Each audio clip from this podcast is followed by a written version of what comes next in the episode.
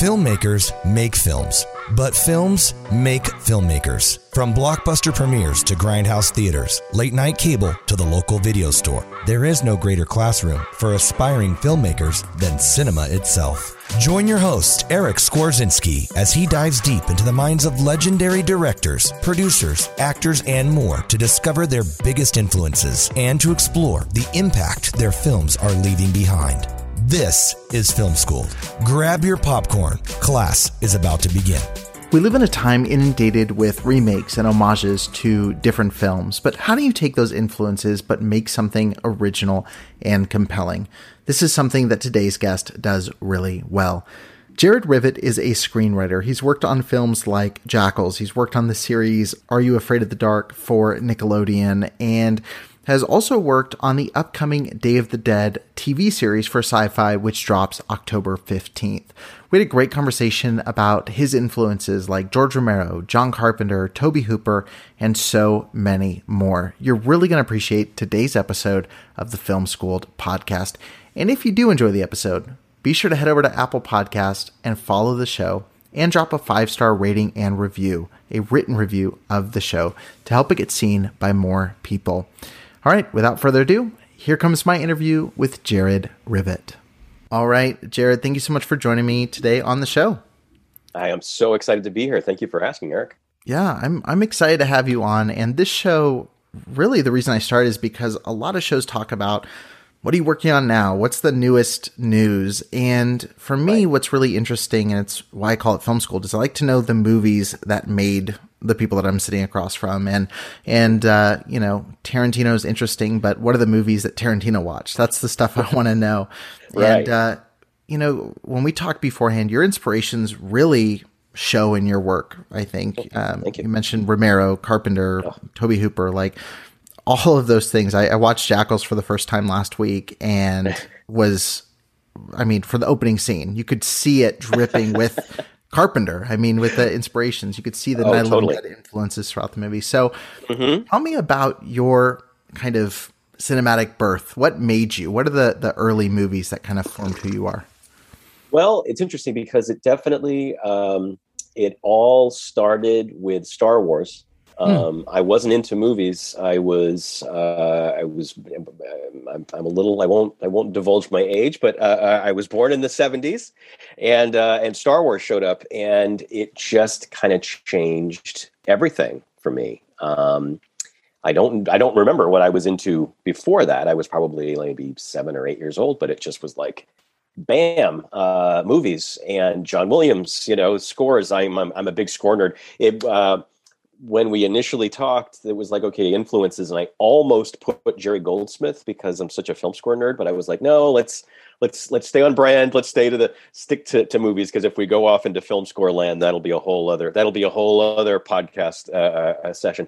Um, but yeah, Star Wars and and then sci-fi fantasy, and then it was also I had my parents were not super duper strict about what I watched, and it was also at a time they were young and um, we had kind of that golden age of horror that happened right around then. And i don't even know you know at the time we didn't realize it. We were just spoiled and didn't know that dawn of the dead and halloween and friday the 13th and alien and american werewolf in london and all these amazing horror movies were like going to be this focal point of like we're still in the you know i think for decades we're going to be talking about those movies and and Night of the Living Dead and Texas Chainsaw Massacre. And so these were all things that were current at the time.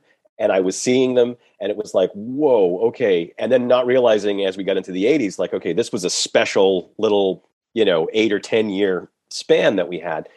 Um, so it really was kind of being hit by these amazing horror films on top of being into all the nerd stuff, the sci fi fantasy stuff of, of, that was huge at the time so yeah, it really kind of started with Star Wars, and then I would have to say it would be the guys that I mentioned to you, which is Night of the Living Dead and Creepshow, huge.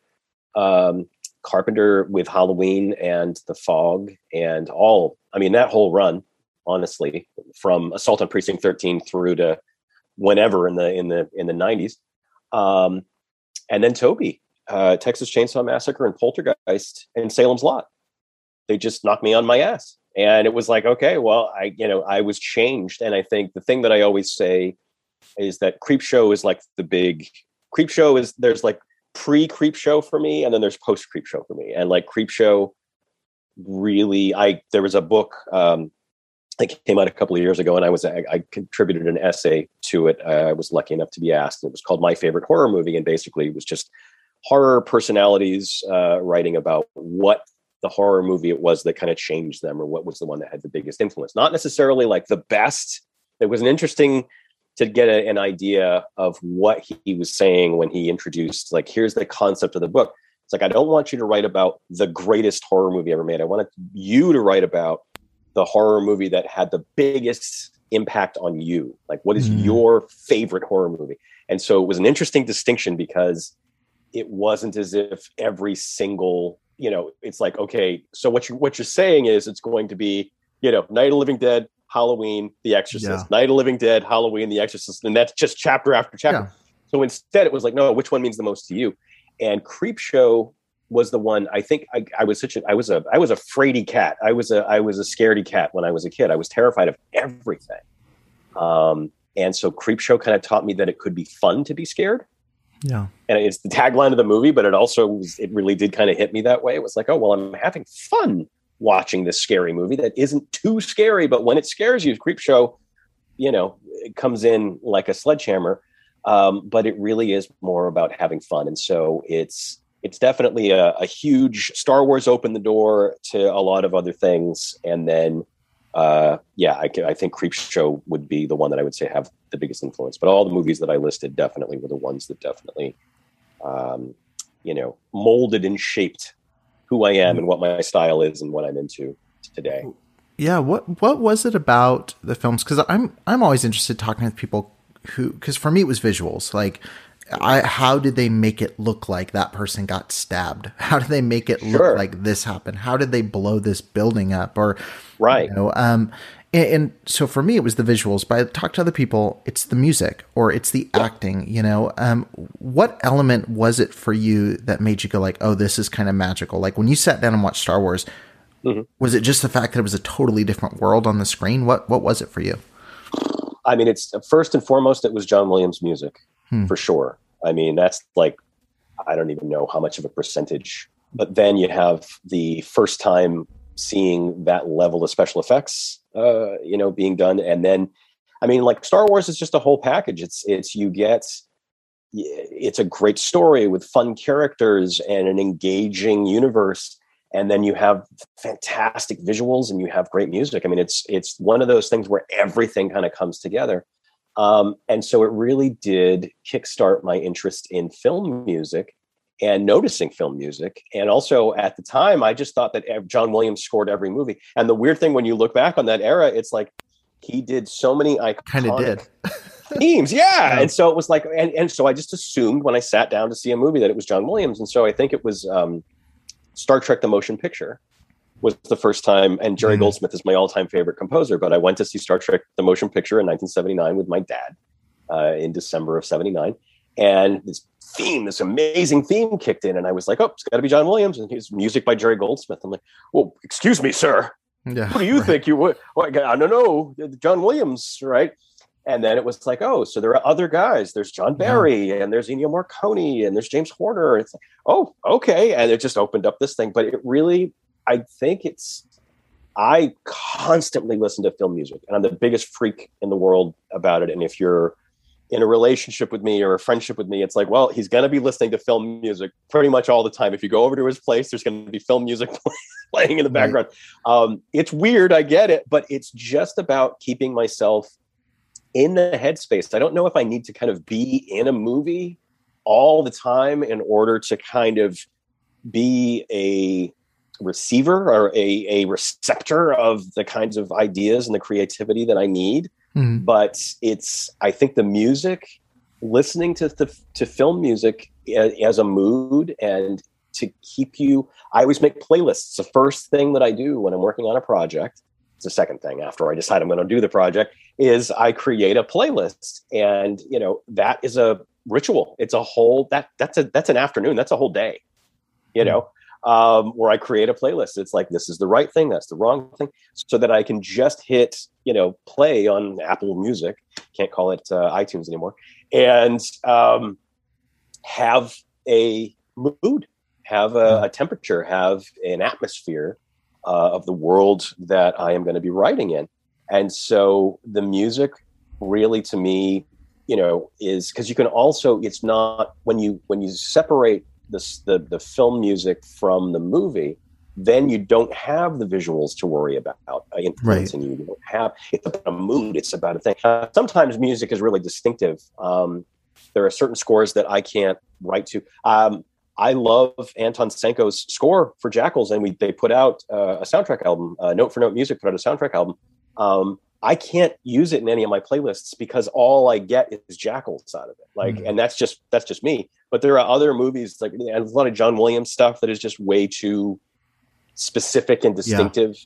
So it's like it's hard to kind of not see Indiana Jones cracking a whip or Superman, you know, flying, uh, uh yeah. uh, you know, through the sky or um, or, or, or the shark from Jaws. It's like, well, okay, I see Brody and I see Hooper and I see Quint. I don't see what it is that I'm working on. So, like a lot of the John Williams, as much as I love, that's my favorite stuff, and I will go see him for as long as he wants to do his Hollywood Bowl shows, and I will buy all of his soundtracks and reissues. But um, I liked. I tend to find stuff that is more of a mood, and I think that Jerry Goldsmith kind of does that, where mm. it's a lot more of his stuff, Christopher Young's stuff. Uh, yeah. the roster, it's it, it's it just you could keep going.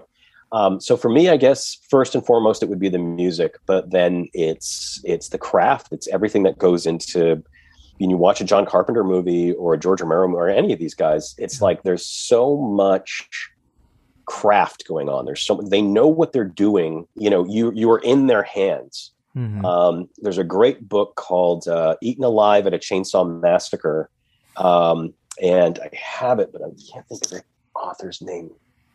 Muir John Kenneth Muir, I think, and um, he uh, talked about how a Tobe Hooper movie was an interesting experience because it's it's you you don't trust Tobe. You don't you you as the movie progresses, you feel less and less like your, your guard has to stay up you know, because yeah. he's going to get you and he's going to get you bad and you don't know how he's going to do it. Um, and I think that I see that when I when I watch uh, you know different kind I, when you're watching a George Romero movie it's like this guy knows exactly what he's doing to get the effect mm-hmm. that he mm-hmm. wants out of you um, and whether it's something like um, that uh, janitor's uh, rig in Creepshow in the crate uh, there's a huge jump scare in Creepshow. It kind of gets written off now because we've all seen it so many times and it's it's, it's so old. And if you're seeing it with an audience, but there's a bit where Hal Holbrook first goes to the university to check on Fritz Weaver's story to see if it's true, mm-hmm. and he's kind of ner- he's there alone and he's nervous about looking under the staircase and so he's doing this thing where he's kind of looking but he's not looking where he's going he's constantly he's got his eyes are riveted on the gap under the stairs. And he's looking and he's looking and he's looking and he's leaning and he's stepping. And he bumps into this janitor's rig this this you know wheeled cart that has a broom or a mop on it. And the broom handle makes this huge noise. And if you see it in a theater and romero had said and i saw it in one of his interviews he said it's the biggest scare in the movie. Hmm. two hour movie with five different stories in it and a wraparound. And the biggest scare is a broom handle yeah. tipping over because the audience isn't expecting it. And um, so when, but you know that you have the audience in the palm of your hands when something like a broom or a mop handle falling, making a noise, gets the audience to jump. Um, and that sequence too, that whole, I mean, the crate is probably my favorite part of yeah. the show. But you know, when Billy shows up and Henry realizes that the story has worked and that she's fallen for this whole bullshit thing about Dexter Stanley and the girl under the stairs.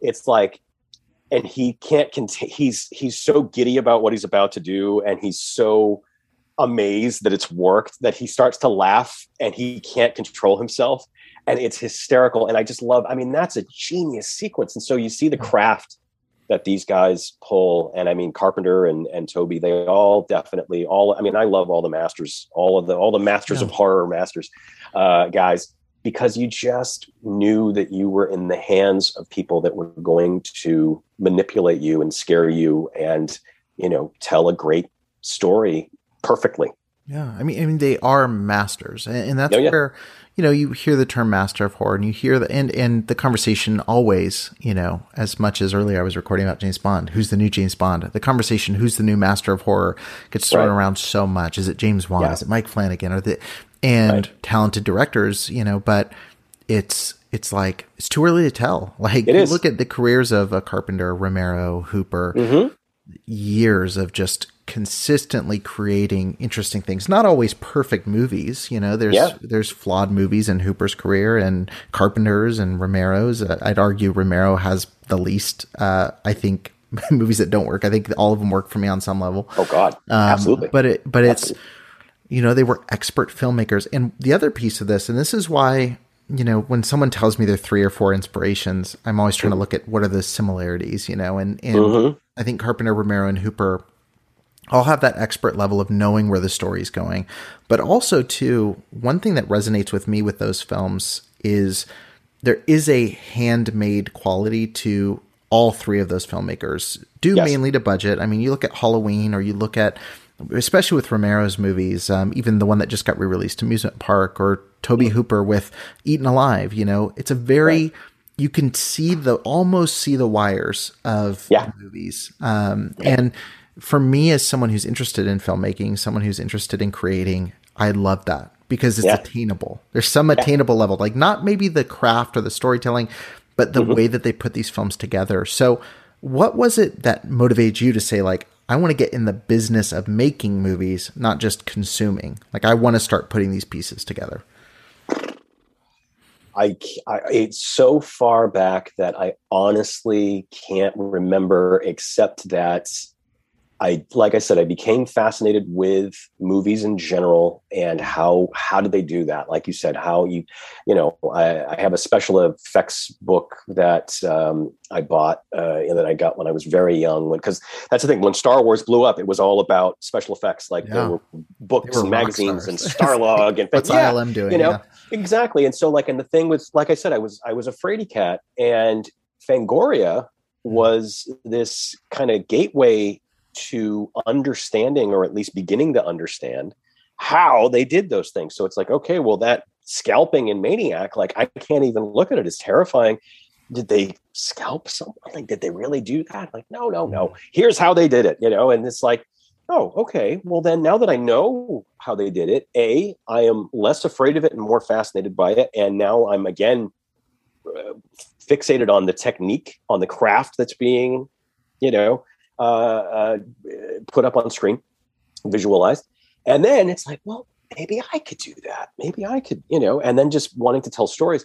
I was also uh, started to, in a real formative part of my life, there were a lot of horror anthology TV shows and movies, a lot more than I think before or since. We're in a kind of a renaissance period right yeah. now that I'm really excited about. There are a lot of them again but there were so many.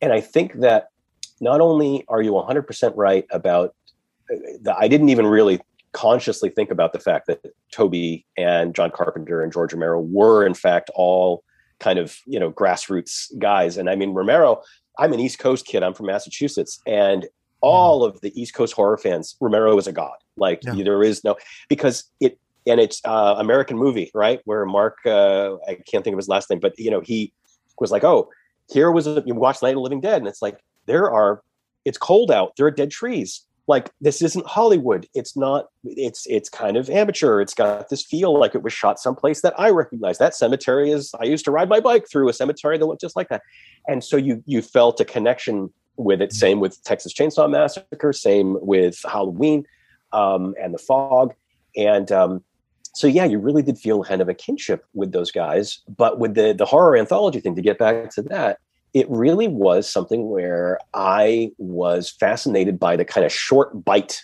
like the idea that you could. I guess it felt like oh, it doesn't have to be a big epic thing. It can be something that's 10 minutes long or 20 minutes long.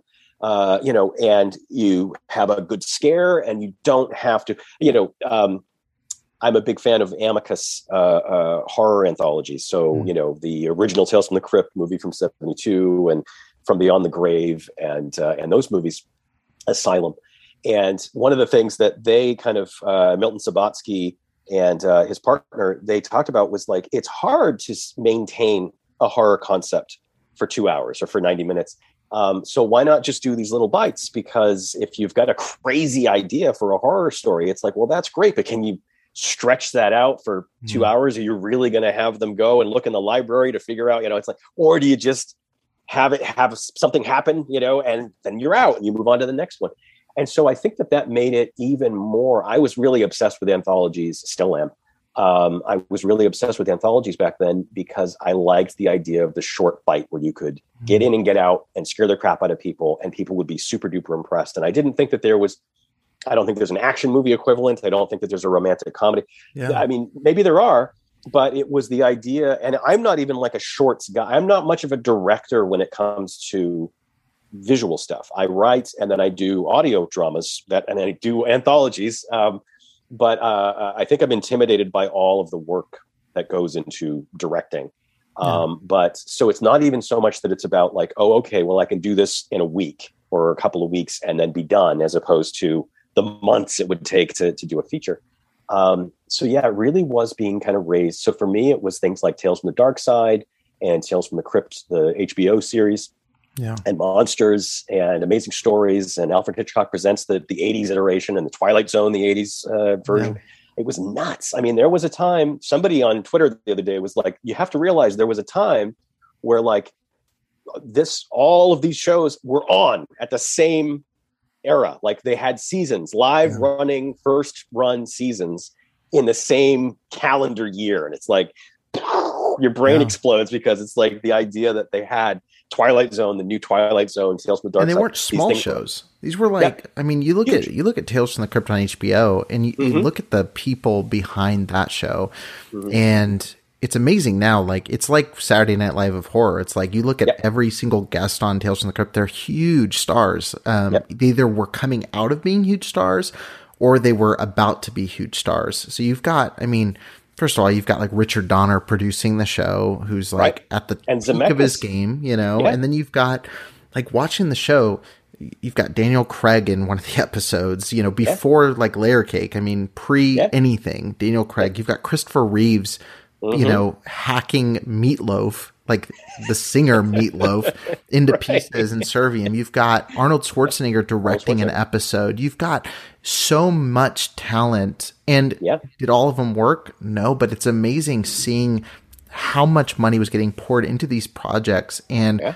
it, how big that genre was getting for a period of time. And I do, I think we are we're in something of a it goes in an ebb and flow i think like so you've got you had the 90s really strong you had that very early 2000s you know where it was you know it started to die down and got very cliche with like the late 90s early 2000s then you have james wan with saw and you have mm-hmm.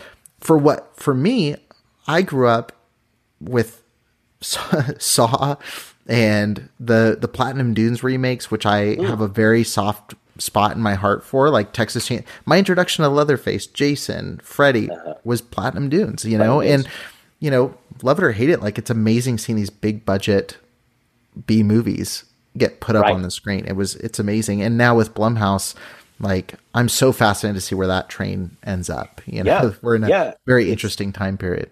The whole thing is way more mainstream than it's been my entire life. When I was a kid, Fangoria would get me in trouble. Like having an issue of Fangoria would get me in trouble yeah, with my right. grandmother or, you know, with whoever. Um, I mean, you even just buying them. I remember like the covers being an issue where they would literally have to like keep them behind the counter or they would have to put a brown paper uh, slip over them right. and they wouldn't let you see them.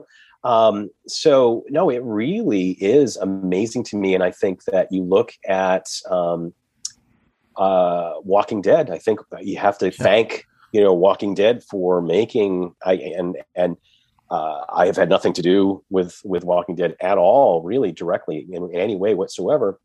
in point of fact, I wrote a zombie script just before Walking mm. Dead that got me a lot of attention and got me signed by an agent, uh, by a big agency. And I had people reading my script, and you know, it was like a zombie script. It was big, and then Walking Dead happened, and I felt a little upset about that. Um, but I can't deny that the impact that that show has had on the culture and on horror and the idea of like NC-17 level violence. Gore, very gore. I mean, I, I mean, George couldn't have gotten away with some of that stuff. I mean, the episode. What's crazy about Walking Dead is you have kids watching Walking Dead. Yeah. Like when that show came out, because I think it started. I'm trying to remember the year it started. I was in high school, yeah. and I was just into. I had just gotten into Romero. I had just watched Dawn of the Dead. It was one of the first horror movies that I had ever really pursued. My first horror movie was Psycho at like 12. You know, we didn't watch horror. And then I went to what are classic horror movies? I watched Dawn of the Dead. Wow. Like me and my friends would talk for hours. What what would you do if there was a zombie apocalypse? You know, it became part of our dialogue. And then my friend comes in and says, Have you seen Walking Dead? What's mm-hmm. that? He's like, It's like Dawn of the Dead, but it's a show and it just keeps going. And, you know, watching that with my family Sunday nights, like we get home from church mm-hmm. and then you sit down and you watch you know, Guts episode three or four, and it's like they're cutting up zombies and smearing guts onto themselves to blend in. It's like, what right. is this? And this is prime time TV, you know, that all of America's watching. It's yeah. it's absolutely crazy. It's know? huge. It's like, I mean, those I, I, don't know. I don't think they're still at the numbers that they were at, but there was a time, three or four seasons, it was the biggest show where it was yeah. the biggest show on television, like Seinfeld, right? but it's zombies, you know, right? It's it's insane. So I really do kind of think that general, and I love that we're here. I mean, it, I mean, in terms of work, in terms of my interests, I mean, there's nonstop flow of great yeah. stuff to watch and there's still subversive stuff there's still stuff on shutter that's like way you know yeah. it's like okay well you think that walking dead's intense like okay well then there's this where they're doing horrible things it's like wow okay this is really great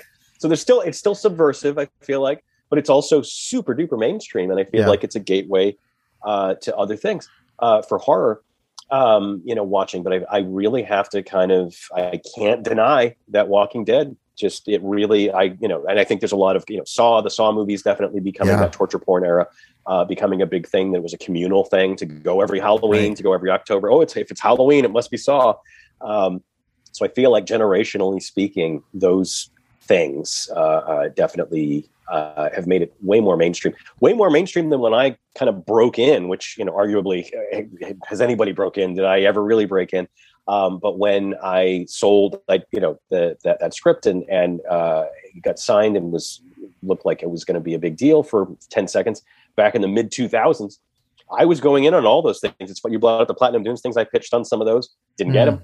Uh, a lot of the remakes. It was a fascinating time to be in Hollywood and in uh, horror because you would write something, a feature script, a feature spec script, that would impress people um, you know, for doing something daring, for doing something interesting with the concepts like, oh, we've never seen that, you know, a zombie thing done that way mm-hmm. or a possession uh, concept done that way, uh, whatever it was, haunted house done in an interesting way. And then you would give it to your agents, and um, your agent would send it out every place, and you'd get a thousand meetings. Yeah. And the meetings would be all about we have this movie that we want to remake and we we would like you to pitch to see if you want to write you know write it uh, we have this J horror movie that uh, we own the rights to and we want to remake it we have this comic book property and we want to you know and so it was i mean and I, we're still there i mean that's never going to change i don't think um, ip is still king no. in uh, in hollywood and I, I think more so it's just getting kind of worse and worse on that level but it was a really interesting thing to kind of come in with two or three, you know, scripts that were you were trying to do something different, you were trying to do something new, and then being asked to just kind of do, you know, well, here's we want you to remake this. It's like, really? Do we need a yeah. remake of that? you know, and here's the guy here. You're talking to the guy who did "Are You Afraid of the Dark" and, and Day of the Dead. So it's like, well, okay, like clearly I'm a sellout, but you know, but it really was an interesting kind of time where all that we were getting in the Platinum Dunes era were big time Hollywood companies that were paying big bucks to make big budget remakes of like The Hills Have Eyes, which by the way, great remake. Yeah. Oh. Fantastic oh. remake. Yeah. Um, One of the few that might be better than the original. I mean, I, it's arguable. Yeah. I, but you know, I think the Crazies might be better than Romero's original as well. Um, I love the Crazies remake. I think it's fantastic. But like the Hills Have Eyes and the Crazies, super duper subversive horror films from the 1970s, like yeah. made by that guys who were establishment. Yeah. No, you know, they were drive-in things that made, you know, the Crazies is kind of B-side. You know what I mean? That's not even yeah. Hills Have Eyes is like, well, okay, that was definitely drive-in circuit material. Um, but yeah, it was interesting to me that once that started, it was really Texas Chainsaw Massacre that kicked it off. Um, and I've worked with Marcus Nispel on a couple of projects oh, that have not. I, it's funny because I've worked with Marcus Nispel on a couple of projects, and I've worked with Tobe Hooper on a couple of projects oh. that none of you know them came to fruition. But it was really interesting because I got to know them in this era. It was really you know yeah. Marcus had done Texas Chainsaw Massacre. We were both at the same agency, and um, and then it was the one-two punch of Texas Chainsaw, and then the Zack Snyder Dawn of the Dead remake. Yeah. And then the floodgates opened. Everybody just started buying you know, whatever it was to the point where they're doing Assault on Precinct 13 remakes. Yeah. And, you know, yeah. it's crazy. But like anything that those guys touched, anything that they did, whether it was Piranha or, you know, yeah. or the crazies, it's like, well, for the crazies, I, I'm trying to think if there was something I went in on where I just kind of said, like, guys, nobody knows this title. Why is it so important? Like, it was something where we'd, uh, I went in with a director. We were pitching a project, and it was a remake of Christmas Evil. And it was That's in the a, Christmas. I love Christmas Evil. Oh, so I good. Love it. I, yeah. Amazing. An amazing movie. If, if, your listeners have not watched Christmas Evil, Christmas is coming up. You will love buy the Blu-ray, buy it, and watch it 17 times because it's such a great movie. Um, but uh, I remember, but it's also like nobody knows it, and that wasn't even the original title. It was yeah. actually released as something else. It was released as I think, uh, and all through the house, or yeah, uh, I can't remember what the original title was. Um, um, now I'm like stuck on trying to remember what the original title was. But anyway, um, but it was weird, and I remember kind of fixating um, on I, I, we it didn't end up working out. There was a rights issue anyway with the, the, the whoever it was that owned the rights to Christmas Evil was actually not uh, not selling, at least not to the producers that I was working with. And so I remember kind of saying, well, why don't we just do because we had our, our, our pitch was really different anyway. It was it was going to be a really far afield remake of Christmas Evil, and um, we just said, why don't we just call it like the 12 deaths of Christmas or, you know, come up with some other kind of fun, scary yeah. title. And they were like, nah, it's the IP. We really just wanted the IP. And it was like, wow, like we had worked a lot on the pitch. We had worked uh, really hard and had some really inventive stuff in it. Um, but they just were like, no, it was just IP. So like there were things, and then I I've been involved with projects in that era that I worked on for free and then the rights fell through. Yeah. The negotiations for the rights fell through. Um, I worked on two different remakes of Hell Night. Wow. The Linda Blair slasher yeah. from 1981. Um, two different iterations that both times they were killed by the rights well, being I mean, an issue. A lot of these movies that that and all of the ones we're mentioning, I mean, even really you know, Nightmare on Elm Streets, and you know, I mean, it was a big hit, obviously for New Line, but I mean, look at Hills Have Eyes is better example sleeper hits. You know, VHS in the '90s they became like gold. It was like right. this movie, like I Spit on Your Grave or Christmas Evil. Christmas Evil, mm-hmm. like I mean, Shudder kind of put it on and like that kind of rediscovered. And it's an yeah. amazing movie, like legitimately good movie. The performance in that is amazing. Like it's on par yeah. with like I think like a Norman Bates you know, and Psycho. I mean, it's fantastic. Um, totally, and it gets you know, crazier and crazier as it goes. Like, yeah, I, and the, the last shot of that movie, I oh. won't spoil it for people I haven't watched it, but like, it's, but it's one insane. of the best endings oh, of the film, easily. And you know, so you look at these though, and then you get the rights from people remaking. It's like some guy owns it, like some guy in yeah. Long Island owns yes. the, the, film right. print, you know. And right. so it's funny, like when these films try to get remade, it's like easier to remake Friday Thirteenth because there's something. Well, not now. It's a bad example.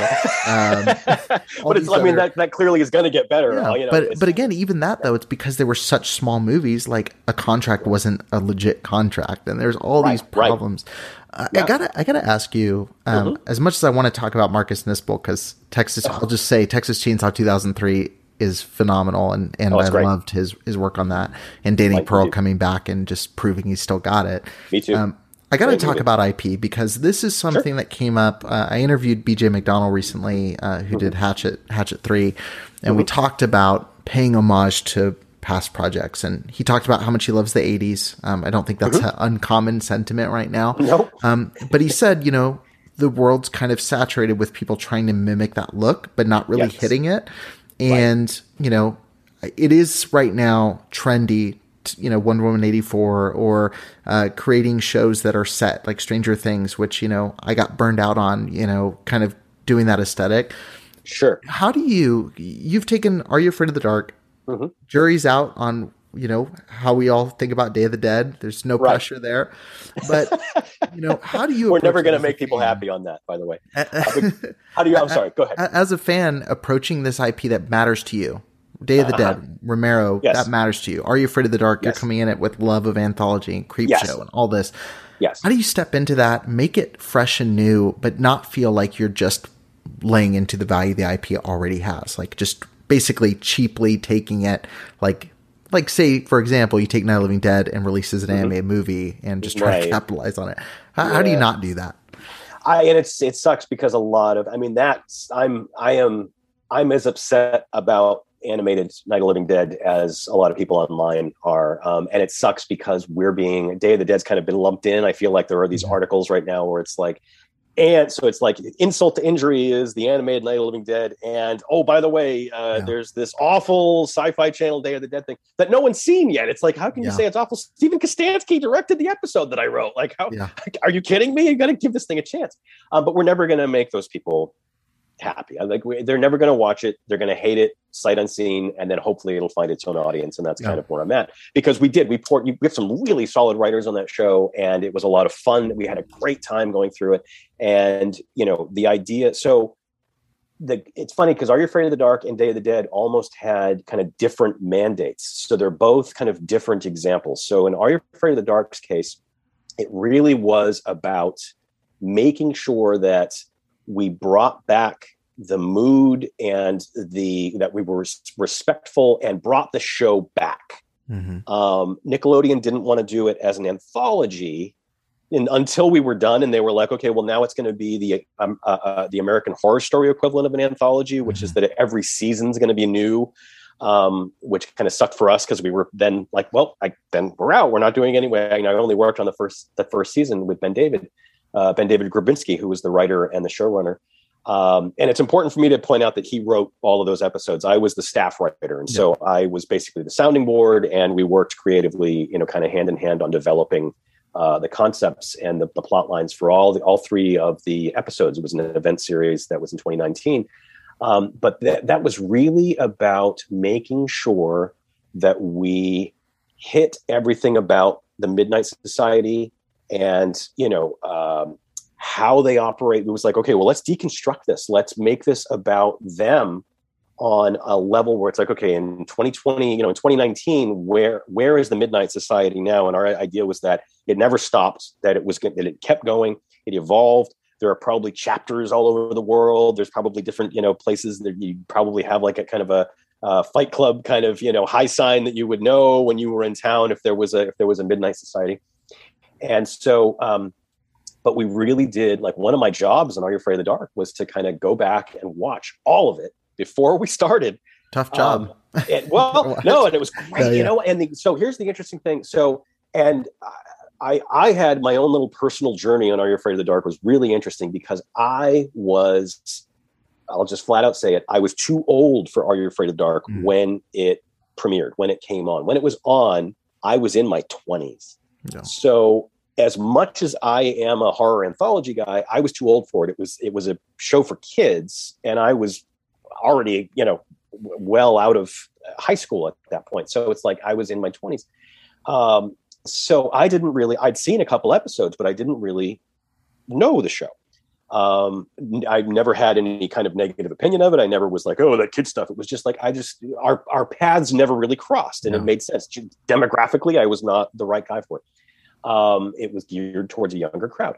So when I got the job, which was a total like lucky thing, I said the right thing at the right time and and mm. got got that that gig.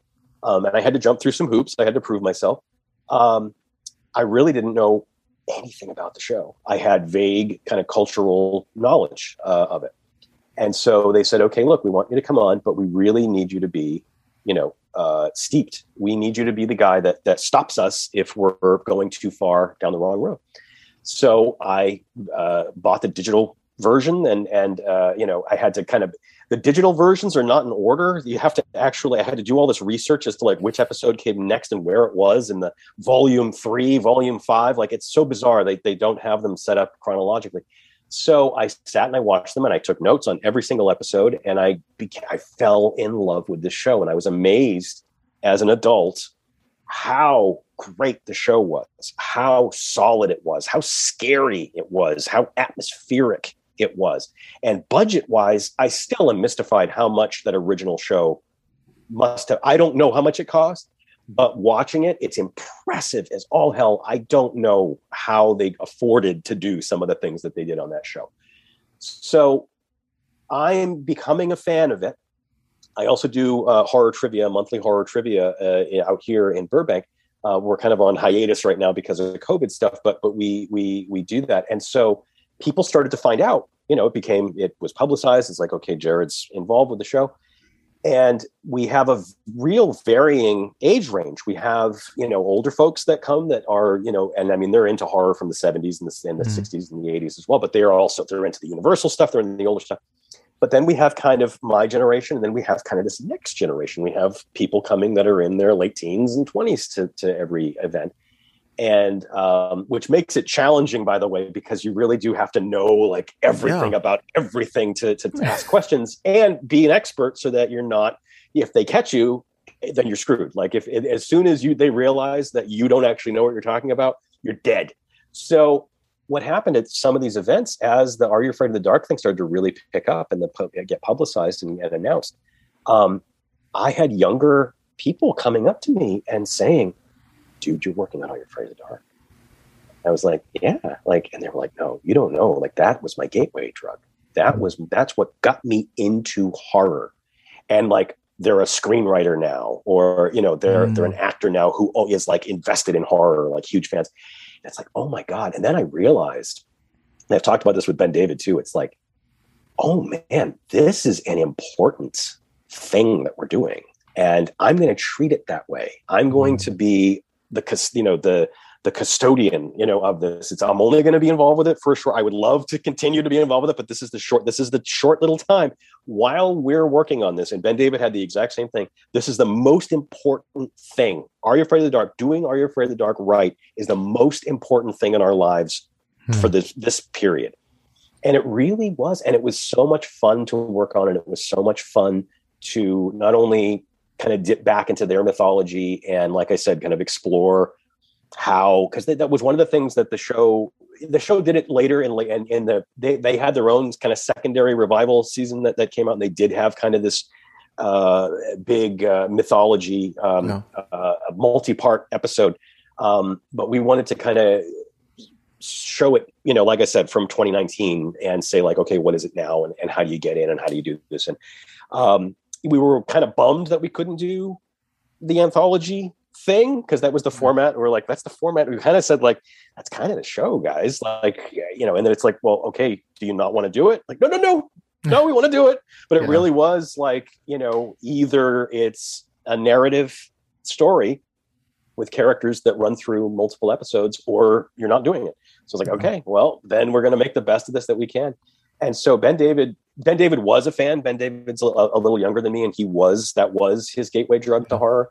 And so it it, it was just kind of getting the right guys to have the love and the the, the care to yeah. make sure that we handled that material um, the way that we did. And um, I I've the reaction was great. It's probably of the things that I've had my name on. I think it's the one that's had the best positive reactions. Mm. Um, Jackals is kind of 50 50. Um, and, uh, but Are You Afraid of the Dark definitely is something where I have, you know, people still reach out to me and because the people keep rediscovering it just it just popped up on netflix for the mm. first time uh, on october 1st and i had a bunch of new reactions that's the fun thing about streaming Yeah. I'll get people that just watch Jackals as though it's brand new, and they just you know they, they reach out to me. They'll they'll DM me or they'll send me an email or they'll reach out to me and be like, "Oh wow, I just saw this thing," and it's like, "Yeah, that was like I did that in like 2015. Like it's it's really old for me, but sure, you know, great. I'm glad." Yeah. yeah, so it's like streaming being something where people are discovering, and a lot more people are seeing "Are You Afraid of the Dark" right now, which is really exciting to me. Yeah. Um, but it really was about um, you know the the love and respect of the original show. Now, Day of the Dead was interesting because that was a legit. Um, I occasionally work with a writing partner who's named Wilder Konchak, and he and I were. Uh, he's a comedy guy, and I'm a horror guy. So whenever we whenever we both have kind of horror comedy ideas, that's when we work together. And um, we had heard that there was a Day of the Dead series uh, that was moving forward. And a lot of times, by the time you hear these things, like in Deadline Hollywood or in the Hollywood Reporter, It's- they're it's already put done. together. Yeah. It's already put together. It's like they've already shot, you know, the pilot or whatever. Um, maybe even if it's just done and you're just hearing about it as though it's a new thing. And so nine times out of ten, you see these things, and it's like, oh man, you know, Interview with a Vampire is a series. Hey, Hmm. agents, look into this for me and find out if there's. Oh, they're already that's already closed up. They've already got a staff. So I just assumed it was another one of those, but it was like, oh, Day of the Dead. I mean, like, my God, because that's the thing. Like, I, we're gonna get, we're already getting a lot of, you know, shit from hardcore fans. I am the biggest Romero fan that I know, and so it's painful to me to see Yeah. the stuff that without again sight unseen. But we went in, we got the job, and the first thing, and I, uh, you know, Scott's uh, uh, Scott Thomas uh, and Jed Elinoff are the two, the showrunners and head writers. Scott is just as big of a horror fan Yeah. as I am, and their whole the what they sold the show on was the idea. So you know, you have to now. Again, I didn't sell the show. I'm not the showrunner, so I don't exactly know what. Um, it's the same producers, by the way, that do Creepshow. Uh, Hmm, okay, for and The new yeah, for Shudder. feature. Yeah, yeah, yeah. Uh, it's this company called the Cartel and a couple of other. It's the same. It's all the same. When you look at the credits, like the deep credits to the executive producers and all that stuff, it's all the same guys that do Creepshow. Hmm. Um, I don't know. You know, Creepshow gets a pass, but we don't. But anyway, um, so they went in. They must have been uh, Jed and Scott. They went in with a pitch, and the idea was that they must have been hearing, you know, the cartel guys and the rights holders for Day of the Dead must have been hearing a lot of different pitches. Now, to me, when you're going to do Day of the Dead as a TV series, what is it going to be? It's going to be Walking Dead. It's going to be the show that's been on Mhm. making, you know. So okay, so that's already been done, and it's still being done. You know, there's still there's all spin-offs and and Yeah. you know whatever the case is. And people are So- starting to get burned out on They're that getting burned style. Yeah. It's like okay, well, so I'm sorry, but if you're going to make a TV series out of Day of the Dead, it's going to be Walking Dead. So they went in, and they are kind of comedy guys who have also they did the Banana Splits movie, which is Oh, insane if you haven't seen it. Um, and so they are coming at it from kind of a horror comedy perspective, almost more of a Return of the Living Dead Yeah. type of thing. And so they came in with this pitch that was more of a horror comedy that was a little bit more kind of like let's mess with this a little bit. Let's do something different. Yeah. Why is why is respecting George mean that you just I mean I think that some fans would say well you just don't do it. Just don't don't do it at all. But it's like well but it was a gig and so they said look they went in they pitched their horror comedy version of Day of the Dead which by the way is kind of a literal interpretation of the day of the dead it's basically like 24 the show is all set the entire first 10 episode season is set in one day Oh, day- interesting. the day of the dead Th- um That's a great concept. Yeah. yeah exactly thank you exactly so like they said we went in we pitched it's like it's this crazy small town and it's day one of the day of the of, of the zombie outbreak and we're going to do things a little different and we're going to do things a little crazy and we're going to do things a little over the top steve Kostanski style who wasn't involved with the show when i came out but when i found out that they got him Wow. it's like oh my god that, that's Wow. perfect this is perfect Yeah. and he has his composer on i mean like it's going to be really cool so people are kind of writing you know writing it off already um, which bums me out but at the end of the day it was like okay so do so what what jed and scott said was do we not take the job like it's Yeah. the same thing like are you afraid of the dark it's like well okay you don't want to do it as an anthology we don't are you leaving or are Yeah. you staying um, so this was a situation where it was like well they called them up and said we love this concept write a pilot and start putting a staff together. And it was went straight to series, by the way. It was not something where they had to make a pilot and then kind of, you know. Um, so they had a 10 episode order out of the gate. So it was like a real rushed situation right when COVID started. We was all Zoom. We did the entire writing staff was done via Zoom. It was done like this. So um, they said, Do you not do it? Like, and it was like, well, no, like A, it's a job like it's running a TV show. It's running a horror comedy TV show. Yeah. Like you realize how big this is for us. They do stuff for for Nickelodeon, coincidentally, and yeah. and for Disney Channel and things like that.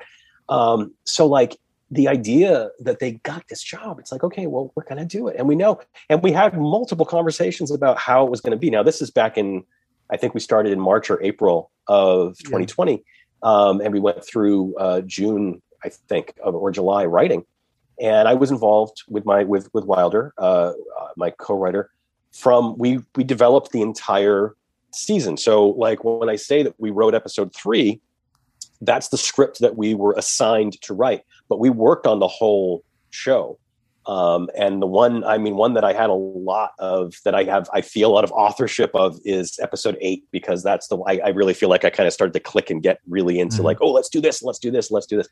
Um, but it was an interesting experience, you know, to, to have a, a, a Zoom only staff, uh, you know, writing. But um, so we all worked on it together, and you had, you know, uh, horror people in there, like me and Scott. And then we just had great writers. We had um, the writer of Idle Hands hmm. uh, was on it, Terri Terri Burton. Um, and so you know we had some fantastic people so it really was again and, and, i was again the horror expert guy so there would always be and scott and thomas and i so there would always be this like oh we want to do something like this and i was like well we've kind of seen that in this we've kind of seen this you know like oh we should avoid that because you know this other movie or this other tv show has done it so kind of being the zombie expert was was right. one of my roles but it really was about kind of taking the original Day of the Dead, the elements of the original Day of the Dead, and doing something different and fun and cool and kind of crazy with it. Um, so it was entirely different as a as an upfront mandate than Are You Afraid of the Dark, which was you know make it exactly like bring right. back the feeling of that. Well, it's it's a huge responsibility, and I know yeah. you're aware of that. You know, as a as a mm-hmm. horror fan, Day of the Dead is is my favorite Romero movie. Romero's my favorite director. I mean, yes. there's nobody who, I mean, there's nobody like Romero to me. Um, you know, and even social issues, even the way he tackles. I mean, I could say anything that's already been said about him. I mean, it it to me, you know, if Romero is God, I mean, Day of the Dead is the Bible. I mean, like he is, he, yeah. to me, that is the peak of his, his talents, Savini's talents. Lori Cardille is the best character in any of his films. Mm-hmm. Rhodes is the best villain in any of his films. Bub is the best yes. zombie in any of his films. I mean, it, that movie to me, Greg Nicotero working on that movie with, you know, right. it is a masterpiece, you know, and, and John yes. Harrison's score. You want to talk scores? Uh, my favorite yeah. horror score is that. I have it on mm-hmm. vinyl. I mean, like I love that that oh yeah that um that soundtrack. You know, yeah. just that boop boop boop, boop all flying in is like yes, yep. let's go. Oh, it's fantastic. And, and best one of the best jump scares, the hands to the wall. The first time I watched that movie, I was like, holy crap! Like what yep. in the world? First two seconds going into uh-huh. the movie so coming into it, you know, when when I first heard it was announced, I remember whispers of it when it first got announced that we're going to do it because you know Screen Rant and all them are running like, oh, it's going to be a failure and planting those seeds. Right. Yes. And for me initially, I was like anybody. I'm like, why? Like that's the one. Don't touch. You know, like I right. love remakes. Like I'm okay with it. That's like I said. That's how I got introduced to so much. Then Day yeah. of the Dead. I'm like, that's the perfect movie though. Like don't sure. touch that. And right. then, you know, I started thinking and I was like, you know, uh, okay, well, maybe it's going to be like the script Romero wrote, which ended up kind of becoming Land of the Dead, where it's going to be right. the full scale government. But then I was like, well, that's that's The Walking Dead, you know, and Dead. And I'll be honest. So then I watched the the trailer, and mm-hmm. I really enjoyed the trailer. Setting aside, I was like, this is interesting. This is kind of the style. Steven um, Kostanski, like, yeah, Leprechaun Returns is, like I haven't seen The Void yet, um, which I, uh, I hate to oh, admit. Check it out. Kostanski with Leprechaun Returns. I've watched that movie so many times, and I've I've probably recommended that as a new horror movie to more people.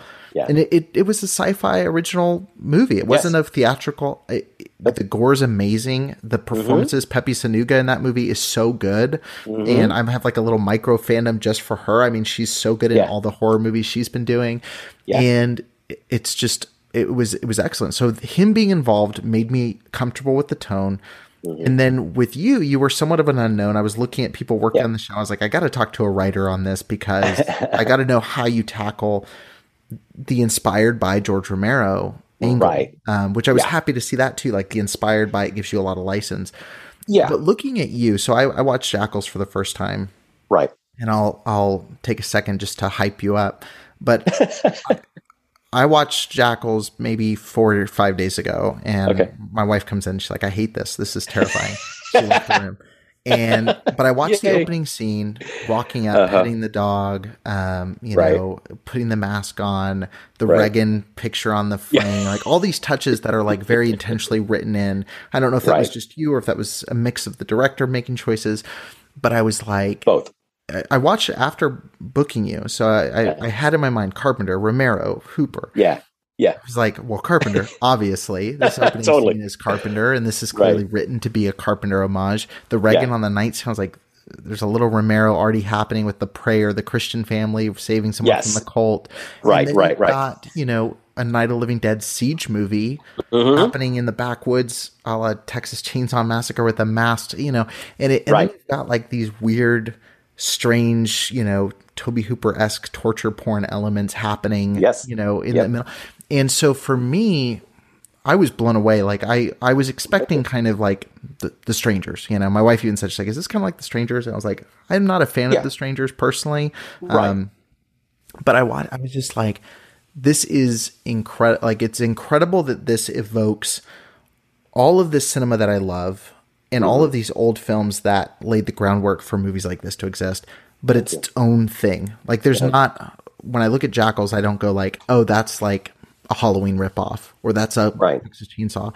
It's very distinctly its own thing while also being an amalgamation of of many things. So Thank you. watching that, Wow. watching, yeah, yeah, thank you. You know, good, good work Thank on you that. so much. um, but it is, it, it really is, and and you know, with that, with Steve, like who he's somebody that I'm just, I mean, like I said, Leprechaun Returns, like it's just a well directed movie, Uh, yeah. and it, it's, it, you know, seeing those two things together, I Mm-hmm. feel very comfortable now. Whereas, like a few years ago, if you asked me, I'd be like.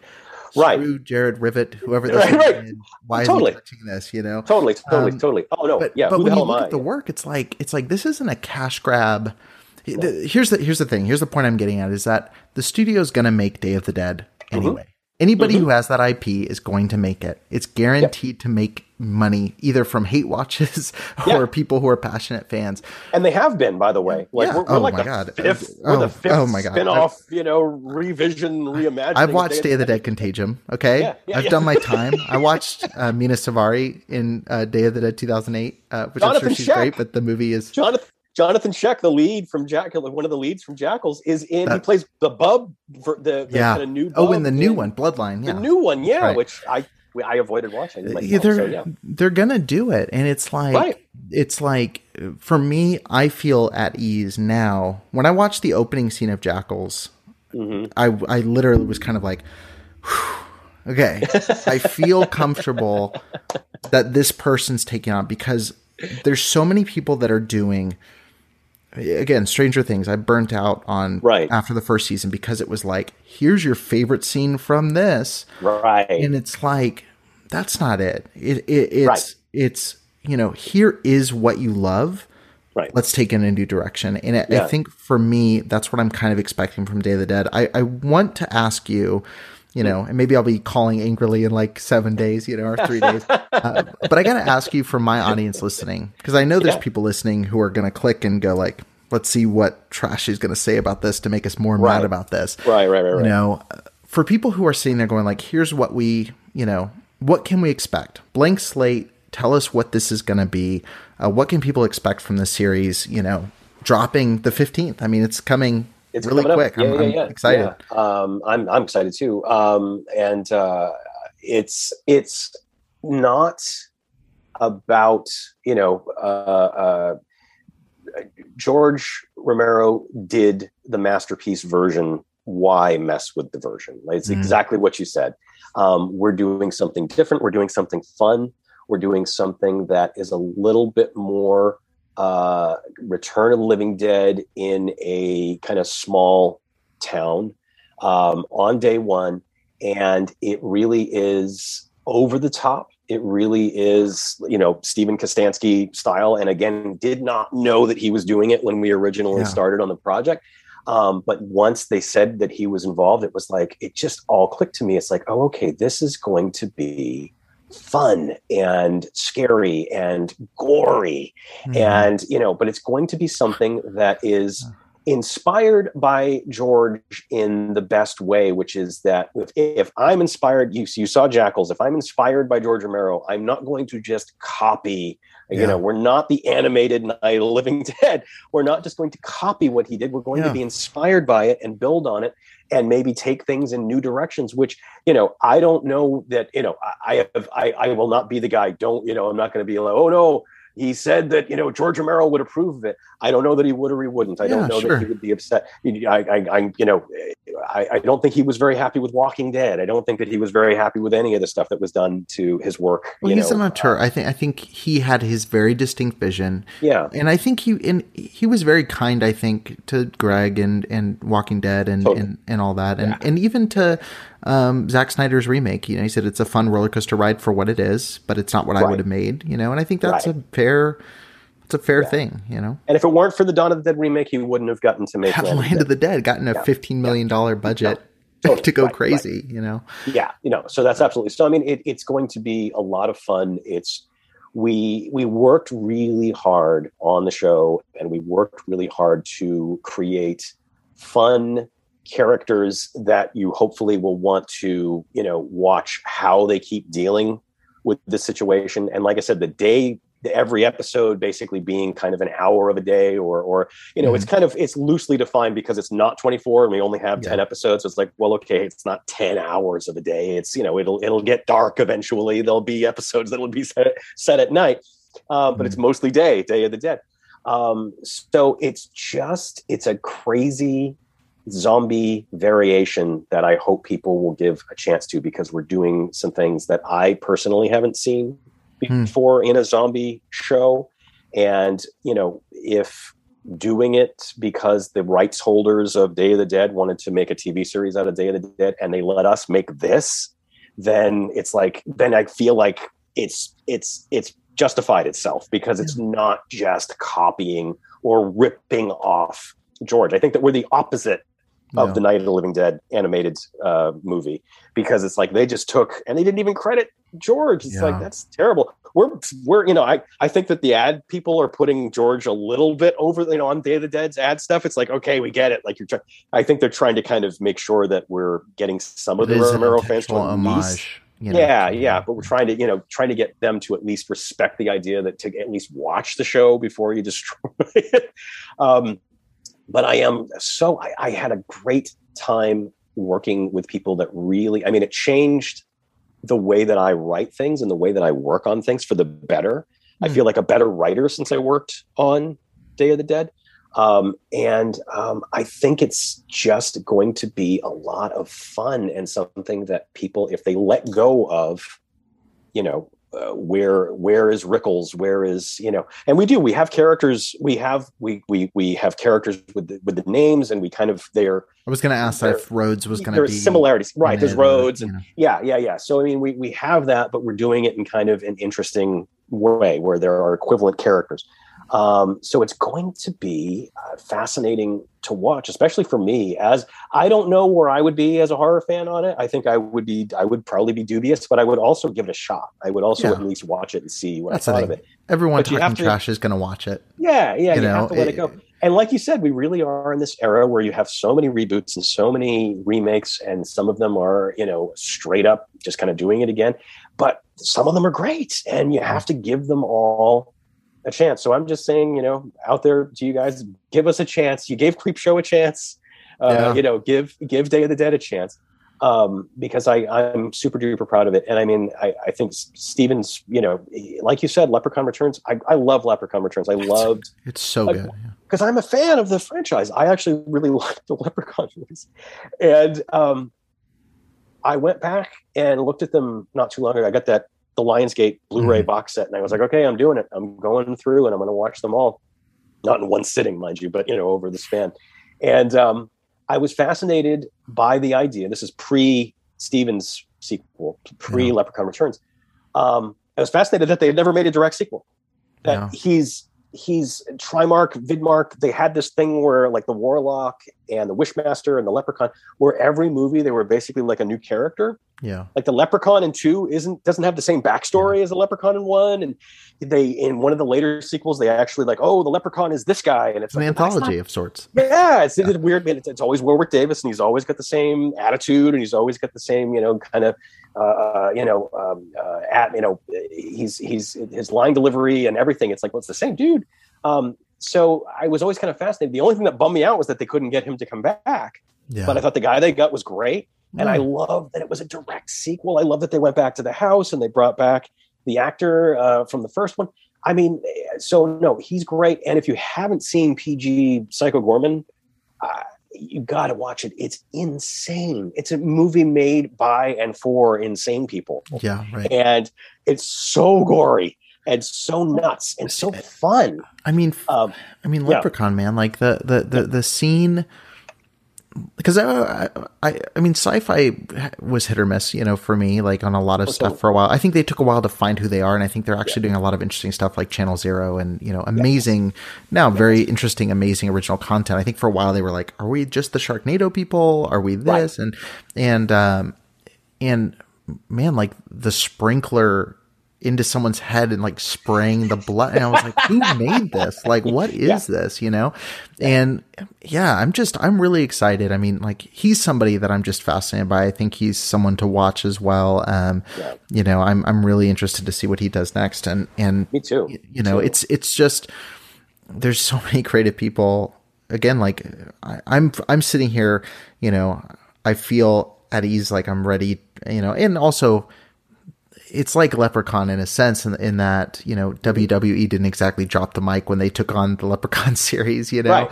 Um, right. And same oh, with Day of the Dead. I mean, mm-hmm. the bar is low right now for remakes of Day of the Dead. You know, right. Day of the Dead Contagium, you know, Day of the Dead uh, Bloodline, and Day of the Dead 2008. I mean, all really missed any point of what it is, you know, and you know, I'm excited to see where this goes. I think people that watch it, I think, are going to be excited about where it goes. And and like I said, I mean, even if it doesn't, I mean, it just makes me feel better whenever this stuff is in the hands of fans, you know. Yeah. And and that's where you know, I mean, there's directors I can think of right now who've taken on even original projects where it's like, I'm just happy I'm supporting them. you know, like I'm right, happy I'm right, supporting. Like even yeah. even going into the Halloween, you know, like I was yeah. I was following Shockwaves and listening to Ryan Turek, and I'm like, even right. if Halloween sucks, I'm so happy Ryan gets to make this movie. You know, because yeah. it's like that's awesome. You know, like so, it's uh, cool.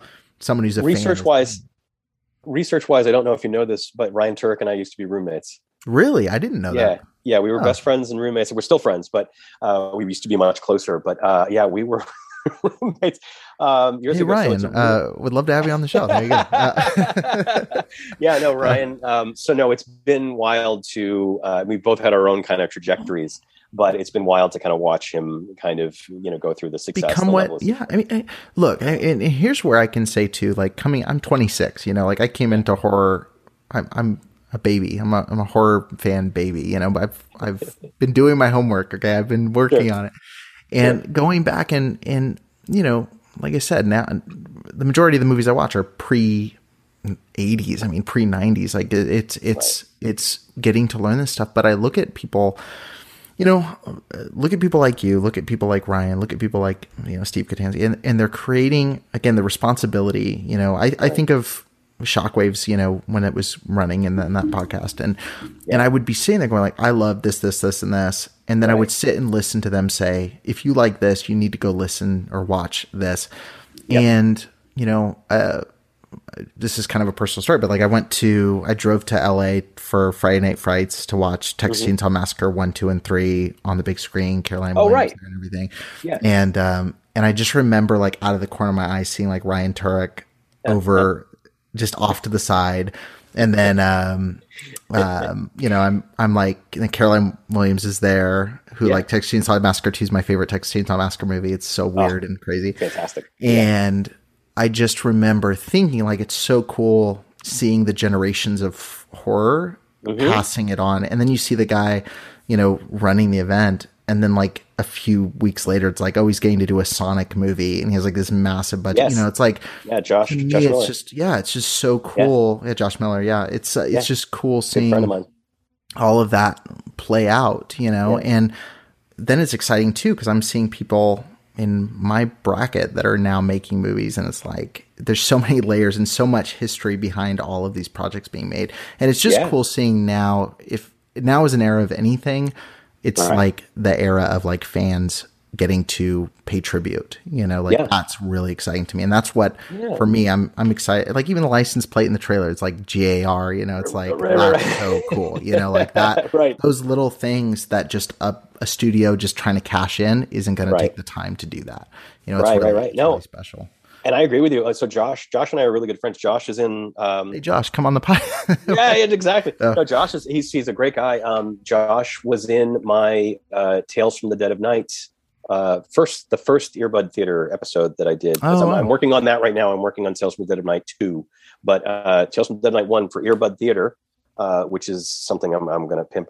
Um, but uh, he was in the first episode uh, uh, in the second segment. It's an anthology. It's very Mhm. much my Creepshow. Um, but uh, yeah, it's a three story anthology, and he's he was he plays one of the leads in the second. uh, oh, wow. Amazing. Um, but he and I go way back, and uh, another great guy. And I mean, how good was Sonic? Yeah. like, I was- God. I couldn't believe it. Yeah, I, I was, yeah, because I didn't know who Josh. I met Josh Miller at Friday Night Frights. I'd never been before. Sure. I just saw it promoted, whatever, and was like, I got to go see Texas Chainsaw on the big screen. Like, duh. Yeah, yeah, yeah. Me and my yeah. friend drove I think down. I was at that screening as well, by the way. Oh, you were there? I think so. Oh, interesting. Yeah. It so sounds we, familiar. my friend and I drove down from I- live in Southern California, so he drove from Fresno. I drove from like Banning, California, like near Palm Mhm. Springs. Go there, like sit in the movie, and then like I was going getting food right before, and like I'm talking to this nice guy there, and then Uh-huh. like he gets up on the stage and he's like, "Hey guys, I host Friday Night Yeah. Frights. I'm Josh Miller." Oh, yeah. and then and then No like, airs. huh? No airs at all. He's he is down to earth guy. Anybody? Oh yeah, no, I he was just like, "How's everything dude. going? Do you like everything?" And so I was like, "Yeah, cool, whatever." I love Josh. And then you know, and then like literally a few weeks later, it's like, oh, gets the Sonic movie. I was like, what? They got to do in the Texas Chainsaw. and uh, you know, and the trailer drops, it gets hate, and then the movie drops. You know, I watched Yep. it with my daughter. I was like, this is freaking amazing. Like, this Yeah. is so good, so well written, such a creative Yeah. take on it. Like, but again, it's fans. You can just tell. Like in Yep. Sonic, you can tell that someone that loves that property, and it's somebody that loves, like they love movies. You know, there's Yeah, just so much no. fun in it. I couldn't believe. I mean, you know, I know we're not going to talk about Sonic the Hedgehog for, for another hour, but but but honestly, sure. I said honestly, I was blown away, and I am the guy that always says, you know, I'm I, I've got the chip on the shoulder about video game adaptations, and I'm always like, Mhm. they're never good. They never make. They have never made a good video game adaptation. They've never, you know, where is the video game adaptation, uh, you know, uh, uh, equivalent of Shawshank Redemption? Where is Right. the video game equivalent of Casablanca? Where is the you know and so it's like it's always crappy like you know and, and mm-hmm. sometimes they're okay you know sometimes they're Yeah. they're all they're all right but there's there's never a great one and i think sonic kind of broke through and i know that anybody listening to this is like like that hasn't seen it is going to be like No, you got to watch it. I "You mean, guys, it's, it you really have is. to watch it is so much better than you could possibly expect and i can't wait they're doing the second one they're working on the second one and I, Oh, I I'm can't wait so to see it. Yeah, I can't wait. So yeah, so that was an, a fantastic. I think that was the last movie I saw before lockdown in a theater. I Mm. went. Josh uh, had he was like, "Hey guys, we're going to Burbank. Uh, uh, here's the screening. Here's the here's where we're sitting." And we all went. It was this this So big cool. coming love fest where we went, and we couldn't. And you didn't have to lie afterward. Yeah. You didn't have to come out afterwards and be The like, lighting was good. You know? yeah, yeah, exactly. Yeah, you know, and find some specific little thing to talk Yeah. about so that you wouldn't have Oh. to tell him that you hated it. It was like, no, oh my god, you made a great video game movie that is Yeah. fun and has a lot of heart, and and I- I it's was- deserved. You're Yeah. sitting there as someone who's worked and gotten it, and it's deserved. And yeah No, totally. yeah, man, I, Totally. I'm I'm excited. I, I, I really am pumped for it. I'm excited to share. I'll I'll sure I'll write you an email once I once I watch it on, on my thoughts on it. Um, I'm I'm really excited. This is one of my again favorite. I mean, it's my favorite Romero movie. It's it's you know Lori Cardille in that movie Oh. to me. I mean, on par with a Ripley or I mean, it's just such a It's powerful, pre-Ripley. powerful movie. Yeah, It's pre Ripley. That's Yeah. the thing that always blows me away. And people, I saw it in the theater. Uh, my mother had to take me because it was it was uh, unrated yeah. and it was you know no one under seventeen without uh, you know. Um, What a and I cool mom to take. Oh, she was great. Yeah, yeah, she's great. Dead. She's great. And yeah, she took me to Day of the Dead because that was the thing is like we were both, she and I were both huge fans of Night and Dawn, and so Mm-hmm. it was like, hey, hey, because I, I I was 85. I would have been, you know, 13 or 14, I guess, 12 or 13. So I was way too young uh, when that came out, summer of 85. Um, and, um, but I was sneaking into R-rated movies. You know, I was Yeah. already, you know, kind of well versed in just kind of, you know, getting in uh, however I wanted to. But this was like, okay, well, A, this is really important. Like, I really need to see this movie. And B, Yeah. there is this, like, we will not allow children. And so my mother had to kind of come with me as opposed to just dropping me off. She had to actually come with me. She was excited to see it. And um, it hit me like a ton of bricks. And I fell in love with that movie instantly. And even though it wasn't at the time, you have to realize it's kind of like Texas Chainsaw 2. Day of the Dead at the time was kind of rejected by the Yeah. audience It because was ahead of like, its well, time. it was a way, yeah, both of them, both super ahead of their time, and great movies. I feel both of them. But Day of the Dead was so interesting because the people turned on it. They really did at the time, and it wasn't embraced until I mean, there were the hardcores loved it, like me, uh, Yeah. you know, loved it on day one. But it took a while for it to gain. I mean, George uh, Romero did interviews where he said, "Yeah, there was this one critic that said, if you know, I saw Day of the Dead." if they drag every single print out to the middle of town square and make a bonfire and burn it, maybe someday we'll forget what the flames looked like. And it's like that was the reaction, and he couldn't believe he was heartbroken because he it's Yeah. it he's to to his dying day said it was his favorite of Yeah. the zombie movies. It's, ba- it's a master. It is a Oh, it's an amazing movie, and Bub Howard movie. Sherman as Bub is incredible. no. Um, everything about that movie, from start to finish, the performances, the writing, the music, um, I absolutely adore. And yet, it's, it's a Tom Savini, like I said, it's a Tom Savini showcase. So, I mean, I absolutely love the original Day of the and have loved it since day one. But it was really interesting that it took years. Yeah. Uh, and a lot of those guys, that's the case. It's like with Carpenter with The Thing, or, you know, they make a great movie, and there's a couple of people at the time that are like, yeah, I, I went and saw it, and it is great, but everybody else you know, either rejects it or it gets, you know, Yeah. completely trashed. Um, so it's interesting to kind of come around years later and see that night, dawn, and day. It's like people. I I always have a hard time. Which one's my favorite? I don't know. It depends Yeah. on what day it is. I love them all. I put them all on all the time. Yeah. They're a huge influence on me. They're a huge influence on my work. Like you said, you could tell, you can see it Yeah. um, in in Jackals, and you can see it in the other stuff that I do. Uh, and Creepshow, Creep Show obviously has a big impact. But I no, mean, that's the thing. Jackals, Yeah. them arguing in the house, you know, Right. So Right. Night of the Living Dead. It's like, do Oh, we yeah. go to the cellar? Do we give him over to them? Do we do Right, right, right, right, right. Like, it's like you're literally looking at the conversations happening between Duane Jones Right. and everyone else in the house and the Living Dead, you know, and, and right. Oh, totally, you know, totally. and that- was the thing. It was a huge impact. I mean, and it's tough too with that one. I mean, this is a whole other tirade, but I'll I'll I'll, I'll rattle these off with Jackals. Um, you were talking about the '80s kind of burnout. Uh, when I wrote, I wrote Jackals in 2000. I originally wrote the draft in 2006.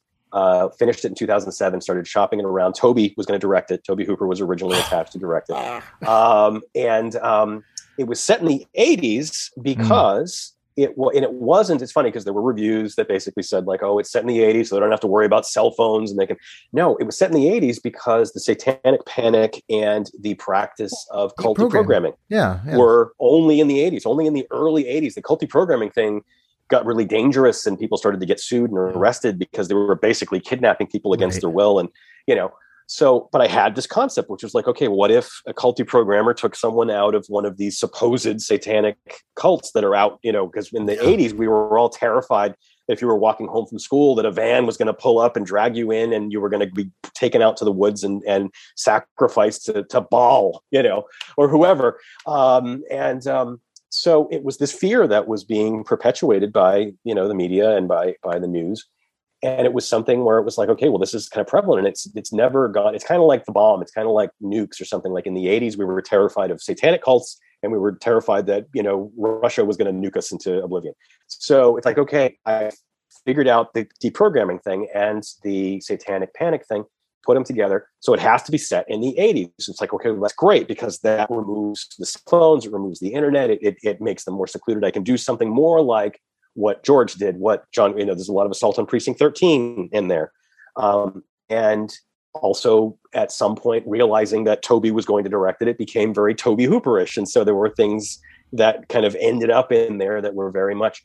So it was more about, so it was written before The Strangers came out. It ended up being directed by the guy who edited The Strangers. Kevin Greutert mm. was actually the editor on The Strangers. Um, so we got a lot of shit for that in a weird way too, which was like, oh, this is a ripoff of your next and, and it's not strangers. anything like, close no. thematically at all, with no. the exception of the. I could see like the masks, you know, sure. but again, like. Okay, so is every horror movie where they have a mask?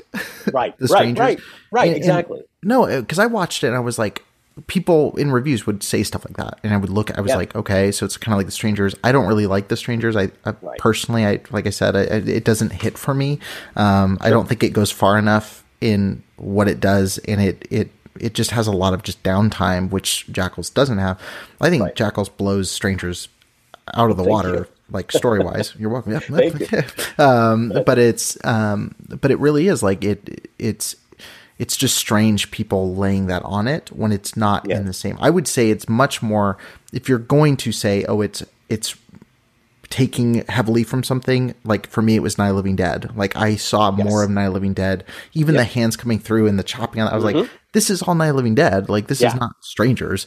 Right. Like this is homages to that, but it's also, like I said, its own thing.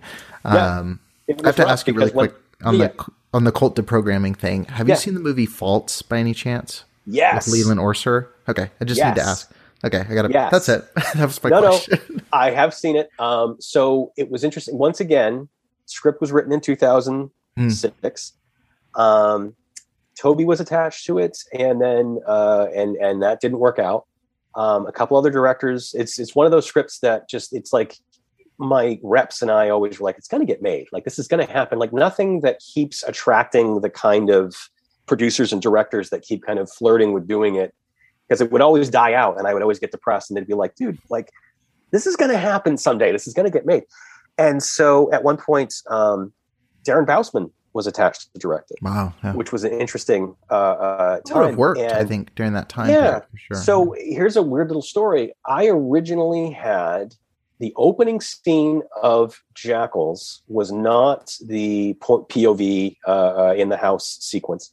It was the parking lot of a grocery store where uh, Jimmy, uh, Stephen Dorff's character, and Jonathan Schaech and a couple other guys in ski masks, which got written out of the script, um, are in a van waiting uh, for the for Justin with his fellow mm. cult members to come out with supplies that they're gonna that they're gonna bring back to the cult.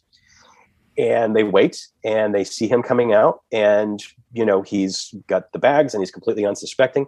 And they kind of blitz. They they come in and they open the, the van door and they go rushing out with guns and with the, the ski masks and they grab him and they hit him on the head and uh, drag him into the van and then peel out and drive away. And Darren, um, and that's that scene got me in a lot of rooms. That scene got me in a lot of meetings. Like everybody was like, wow, like I all of a sudden, like I can't breathe. Like I'm, I'm on page three. And it's like, holy shit, like what is going to happen in this script? So Darren uh, originally was like, you know what? I think you should cut that scene. I don't think we need it. And I had a big fight with him about it. And he won the fight and we took it out of the script and it stayed out of the script because kind of Darren's version kind of fizzled out and then the producers on Darren's version kind of segued into being the producers that eventually did make the movie. So it was like oh well this is the version of the script. And I was like can we put that scene back in? Can we put that scene back in? Oh you know do you need it? And it's a grocery store and there's people around and you get a parking lot. Like this is going to be really expensive. And then I saw Faults.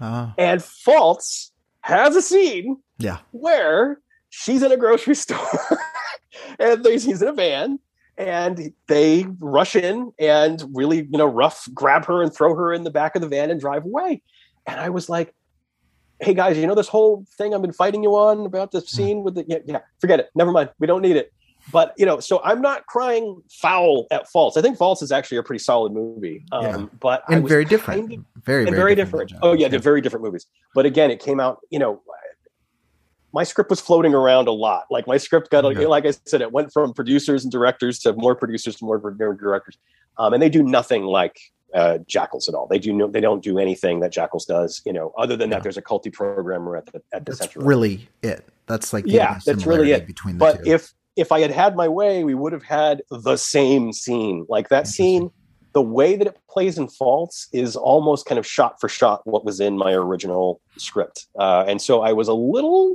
kind of uh, like, huh, interesting. yeah, Yeah. interesting because it is like the cat. It's it's the inciting incident for Faults. Like it's the Yeah. first thing that happens too. So it's like, hmm, that's interesting. But yeah, it definitely. So we decided to uh, to kind of not go in that direction. But I thought Faults was great, and yeah, I uh, there's a couple of culty programming movies that. Um, and now I'm completely blanking. Uh, Split Image was probably the biggest. Uh, Split Image was directed by Ted Kotcheff, who did um, First Blood. It's from 1982, and um, James Woods plays the. It's James Woods in Videodrome era, so it's not, you know, Yeah.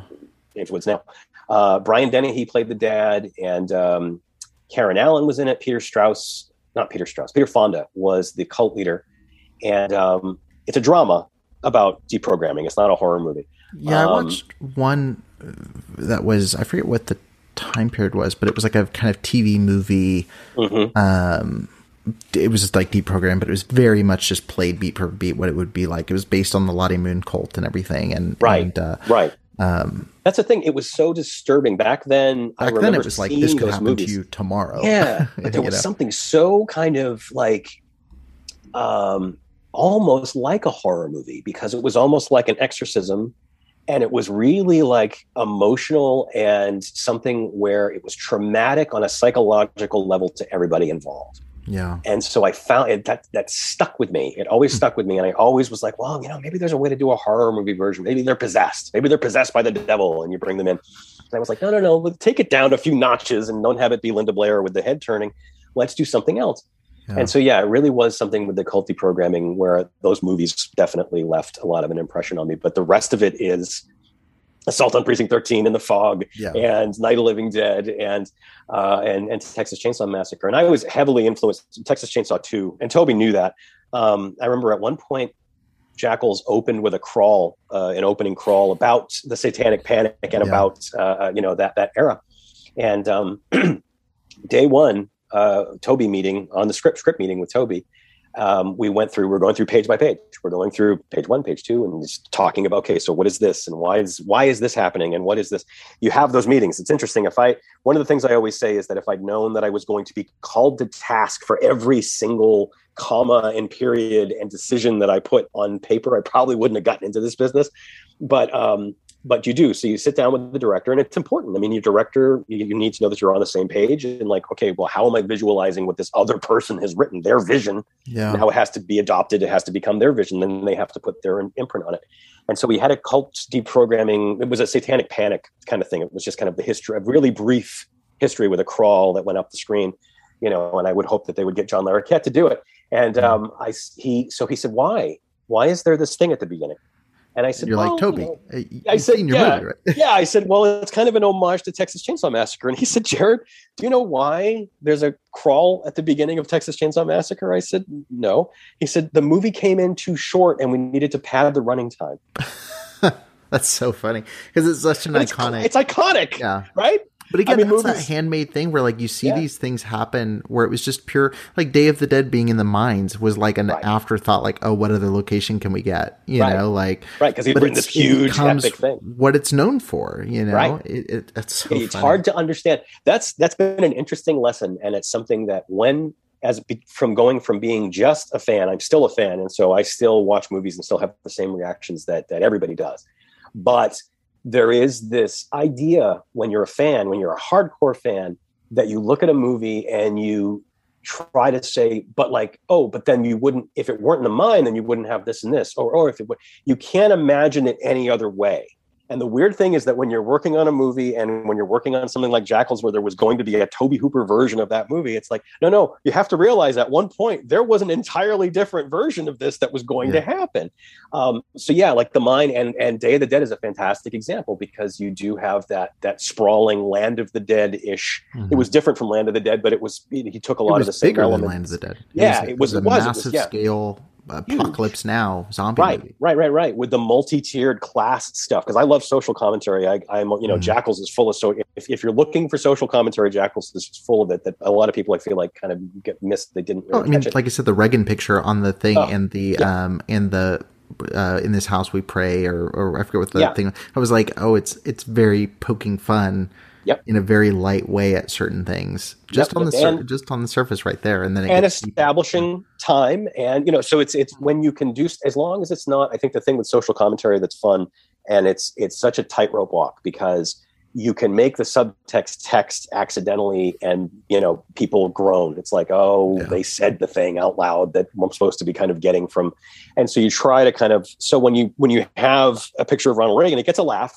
i've seen it you know mm-hmm. I've, I've, watched it with with an audience and uh, believe it or not and and ronald reagan picture always gets a laugh but it tells you when this is at mm-hmm. least loosely you know and what you're okay well we're in a conservative republican household they're, they're, christian they've got the, the cross on the wall and they you know the family that prays together stays together is like the, the, the needlepoint mm-hmm. thing on the wall it's like all that stuff was in the script all that stuff was stuff that we discussed that kevin and yeah. i kevin Greutert and i discussed um, and it was both by the way you said oh I, you don't know if it's in the script or some of it is mine directly from the script and was always there and a lot of it is stuff that kind of comes out of meetings and, and, and discussion and wanting to layer in some interesting stuff. Because the other thing about Jackals that I think the 80s part of it, we kind of we shot the movie in 2015. It didn't get released until 2017. Yeah. We came, we shot it. So okay, so all of the influences that people called me out on were not actually influences. And we would then kind of called out on the 80s thing because everybody was like, oh, it's set in 1983 because Stranger Things is hot. Yeah. We didn't Stranger Things didn't exist. We didn't know what Stranger Things. If you had walked up to us and said, you know, a time traveler from the future and said, "Hey, there's going to be this TV show on Netflix that's going to be the biggest thing in the world for like 2 years, 3 years and it's set in the 80s and you have to like Jackals kind of leans away. We don't have big Aquanet hair. You could almost forget have, it is. You know? Exactly. Exactly. Yeah. And that was Kevin Kevin Greutert, the director um kind of because I had stuff I had I had um I wanted Chelsea Rickett's character to have a Walkman at one point mm-hmm. and um, to kind of drown out the, the the the stuff that was good, the yelling and screaming that was going on, and um, there were these other kind of overt '80s yeah. references. And he was like, "Nah, let's, let's just distracts you. It takes you out of the That's being exactly there." It. He's like, "There's you know? there's a very intense dramatic family drama going on that gets interrupted by extreme yeah. grisly product horror. placement from the 80s. Yeah. yeah. yeah, exactly. So like the 80s stuff is all just about like, oh, okay, that stereo is clearly from the 80s, or oh, that that's uh, you know piece of equipment, or oh, that they only had those that car or whatever. But yeah. it's not an in your face that 70s show Stranger mm. Things kind of thing, where it's like, okay, the the era is all, you know, the era. Yeah. It's like, oh, they're playing Dragon's Lair. I know that. It's like we didn't want to do that, so it was interesting because I feel like we got cited for it. And on the one hand, it's like, well, maybe we should have just leaned into it more because it was popular at the time anyway, and been. Yeah. You know, sometimes maybe you get accused, helped. maybe it would be, yeah, been maybe it would have helped because yeah. the movie was not was not a big success. Um, but it was a small release anyway. Um, but it was something where it's like, okay, you know, let's we when you get accused of something like ripping off the strangers or yeah. making it basing it in the 80s because it's like well then i would almost rather be guilty of it if you're going to yeah. you know throw the I should have done it should have thrown the right right right, right. yeah and it was tough because again sacrilege got me a lot of meetings for remakes and a lot of the movies that i was being asked to come in and pitch on or to take a meeting on were things that i was paying homage to mm. in Jackals. So it was really confusing. You know, it's like Hills Have Eyes. When I wrote, there wasn't a Hills Have Eyes. You know, it's like, oh, Hills Have Eyes remake. Like, oh, well, I guess I there's a lot of Hills Have Eyes in Jackals. Yeah. Um, you know, so it is. It's one of those things where I, like you said, I took a lot of those influences and made my own thing out of it. But it was in that era, it was getting me meetings to then remake those things, which was a very confusing identity crisis thing to kind of get into. Um, and so, uh, you know, I'm just, I'm, I'm, I'm still proud of that movie and, and really happy with how it came out. And I like that. I, I thank you for recognizing. I mean, I mean, some of the stuff be. that we did. It, it really is, and and it it is for someone who's a fan of the genre. Like for myself, sitting there and not knowing what to expect, you know, I could feel, like I said, I could feel all the inspirations you named. Like even if you hadn't sent me a list of these are my three people, right. like I would have watched that movie and gone like, oh, Night Living Dead and this and this without it having to say, hey, remember that, remember that, right. remember that. Right. Um, look, I mean, I could talk about. I mean, Jackals alone, I could talk to you about all day long. Um, but I, I want to ask you a couple. I, I, like to end these with a random round where I ask a couple quick questions and get your kind of gut reaction to them. Mm-hmm. Um, so I'll kind of work through these. First, we talk about remakes. If you were given mm-hmm. the green light to remake any film, uh, what would you mm-hmm. choose and why? I have like multiple answers for this, and I've already kind of pushed your your time limit on this to pass the breaking point. Um, it's probably the car. About, uh, probably Romero the car. believe it or not, it would be the car. Hmm. It would hmm. be the 1977 movie The Car, which is something that Ryan Turek really wants to remake. And and you know, uh, uh hey, Ryan, remake The Car. Yeah, seriously, no, and he really wants to remake it. It was funny because they did that weirdo straight to video pseudo sequel. 2000. It was re- not just recent. Well, last three or four years. Yeah. It's not that old. 2000. Um, so I was kind of 16 maybe. I thought it was interesting that they made this, and it's like a death race kind of futuristic thing, and it was like that's a weird choice to make a part two, you know, all these years. Or again, a title no one knows. yeah, you know, but yeah, it would definitely be the car because I have some. Well, I just I have some really cool ideas for what I would do with a remake of the car. Um, but I love that movie, um, and it's interesting because it's definitely like a cult thing. It's mm-hmm. not. It's a, I, you know, and I'll probably get shit for this saying this, but it's a guilty pleasure movie. It's not an especially good film. Yeah. But there are indelible things in it, like the car itself and the way that it kind of operates like a shark. Mm. Like a like a target, almost like a like a slasher shark, where like Christine, like kind of target, yeah, it's targeting people and, and doing its thing. Um, and it's yeah, it's a proto Christine, um, and I like the idea of this demonically possessed car that can't be stopped and uh, in the small desert, you know, town where there's nowhere to run. Um, and so, uh, yeah, I think that would be it. I mean, I would, I would have, I have like seconds and third places, but I think the straight answer when you ask the question, the first immediate response is the car. Gotcha, gotcha. Uh, who do you think is the most underrated filmmaker working today? Mm. Oh wow, I don't even know. Um, all right, I'll say it. I have. I am working with someone right now who I think is uh, Dave Parker. Hmm. And oh, you, you, don't know who he is. Uh, Dave Parker. I'm Dave thinking Parker. in my brain, like uh, trying he, to. He's he. Well, first of all, okay. He, your audience right now would probably know him best from Tales of Halloween. Okay. Um, he did the first segment, the Sweet Tooth, which I thought was terrifying. Hmm. Um, but he directed a movie oh. called The Hills Run Red. Oh, The Hills Run Red. That is yes. a good movie. It's a good yeah. movie. It's really good. Great movie. And I don't know, and I know. So the thing is, is that there's a lot of us. My my crowd is. I mean, we have guys like Ryan, and we have guys that are huge successes yeah. that have had runaway things, and you know the Darren Bousmans and the and the Dennis Widmyers and and Kevin Kölsches. Um, we're in that same crew, and we all get together. But like, really, a lot of us are guys that just keep on keeping on. We keep on trying. We keep, I, I count myself among them.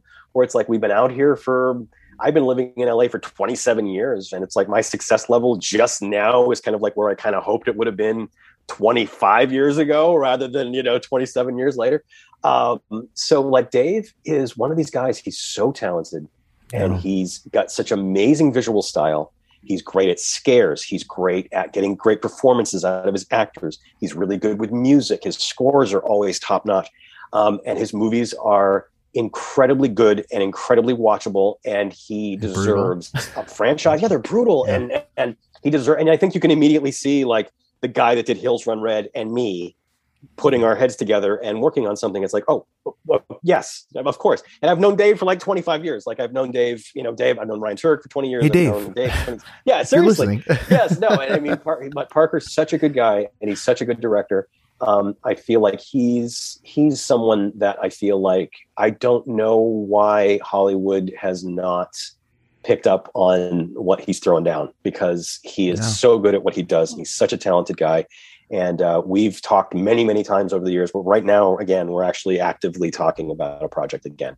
Um, so he's someone, Rebekah McKendry, who is my Dead Right Horror Trivia co host. Yeah. Um, she's someone else that, and she did something else for Syfy. She did the Bring It On Nice. horror movie that's coming up Yeah. uh, uh, as well. So we both had this kind of new Syfy. That was coincidence, but um, but Rebekah McKendry has a new movie that I've seen that hasn't. It's not finished yet, but I've seen an early cut of it. Um, that uh, I can't. I think the title's changed actually from what it was originally. So I can't remember what it's called now. But she's it, it'll get a big blitz. It'll be. Uh, but she's someone else that busts her ass and is Yeah. really good at what she does. I don't even know what Yeah. like where she finds time in the day when I listen to her.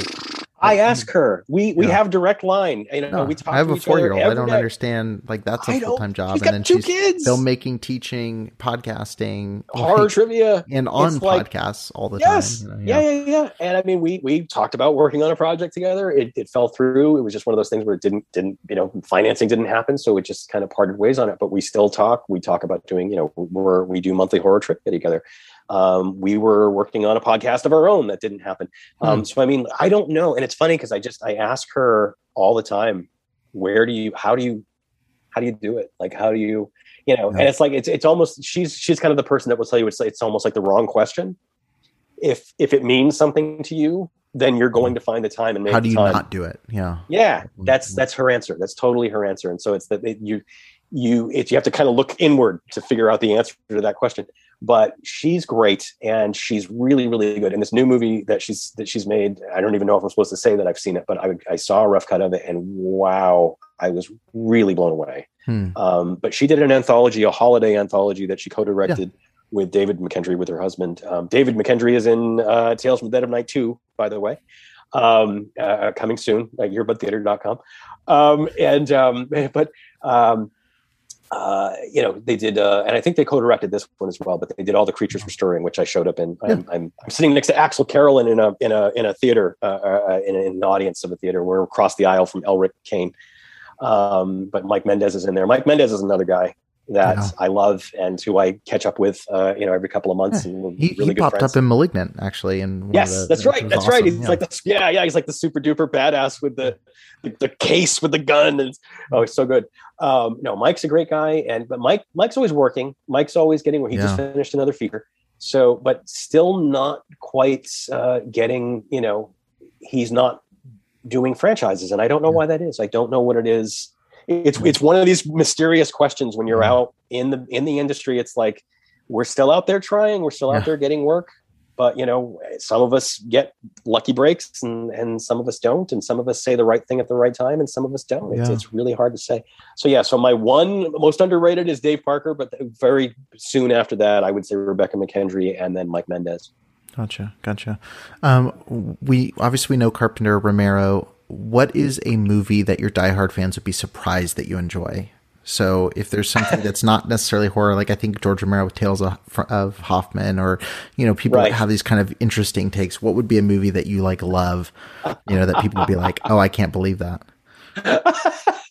um oh my god oh that's such a tough one because i mean i have them but wow um i was thinking the other day about how big of a fan i am because i saw it on my shelf and i was like oh i haven't watched that in a while but i, I really do love um there's a movie there's a george clooney movie called one fine day Okay, with george george clooney and michelle pfeiffer is it like a that i it's a romantic what's the comedy. genre?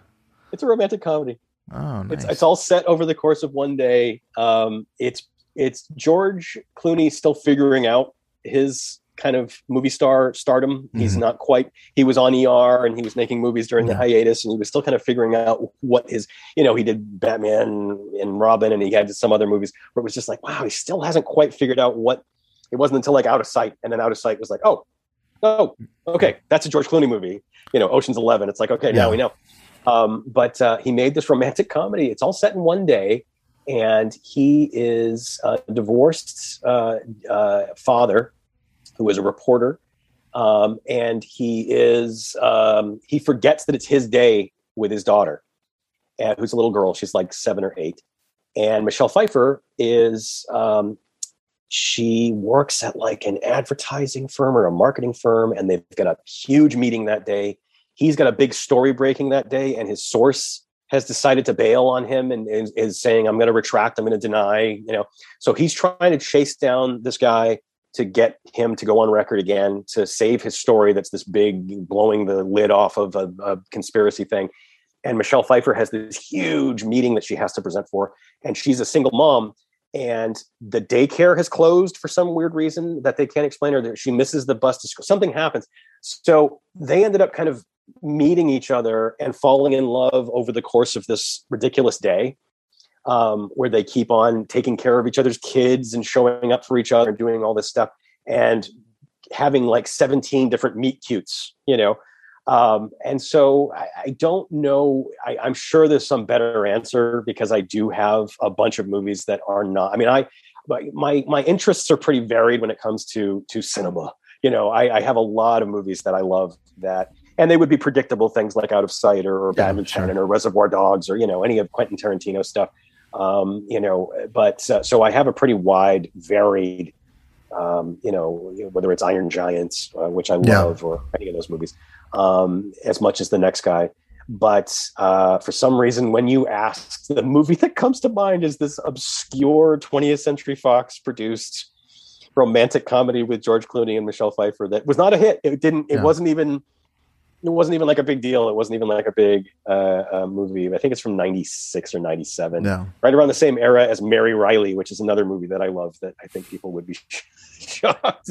Yeah. I mean, that was like but it's but it's in that era. It's in that weird. It's I, I on Twitter a couple months ago. Somebody was like, someone needs to write a book about all of the classic horror characters that got reimaginings made in the 90s. Hmm.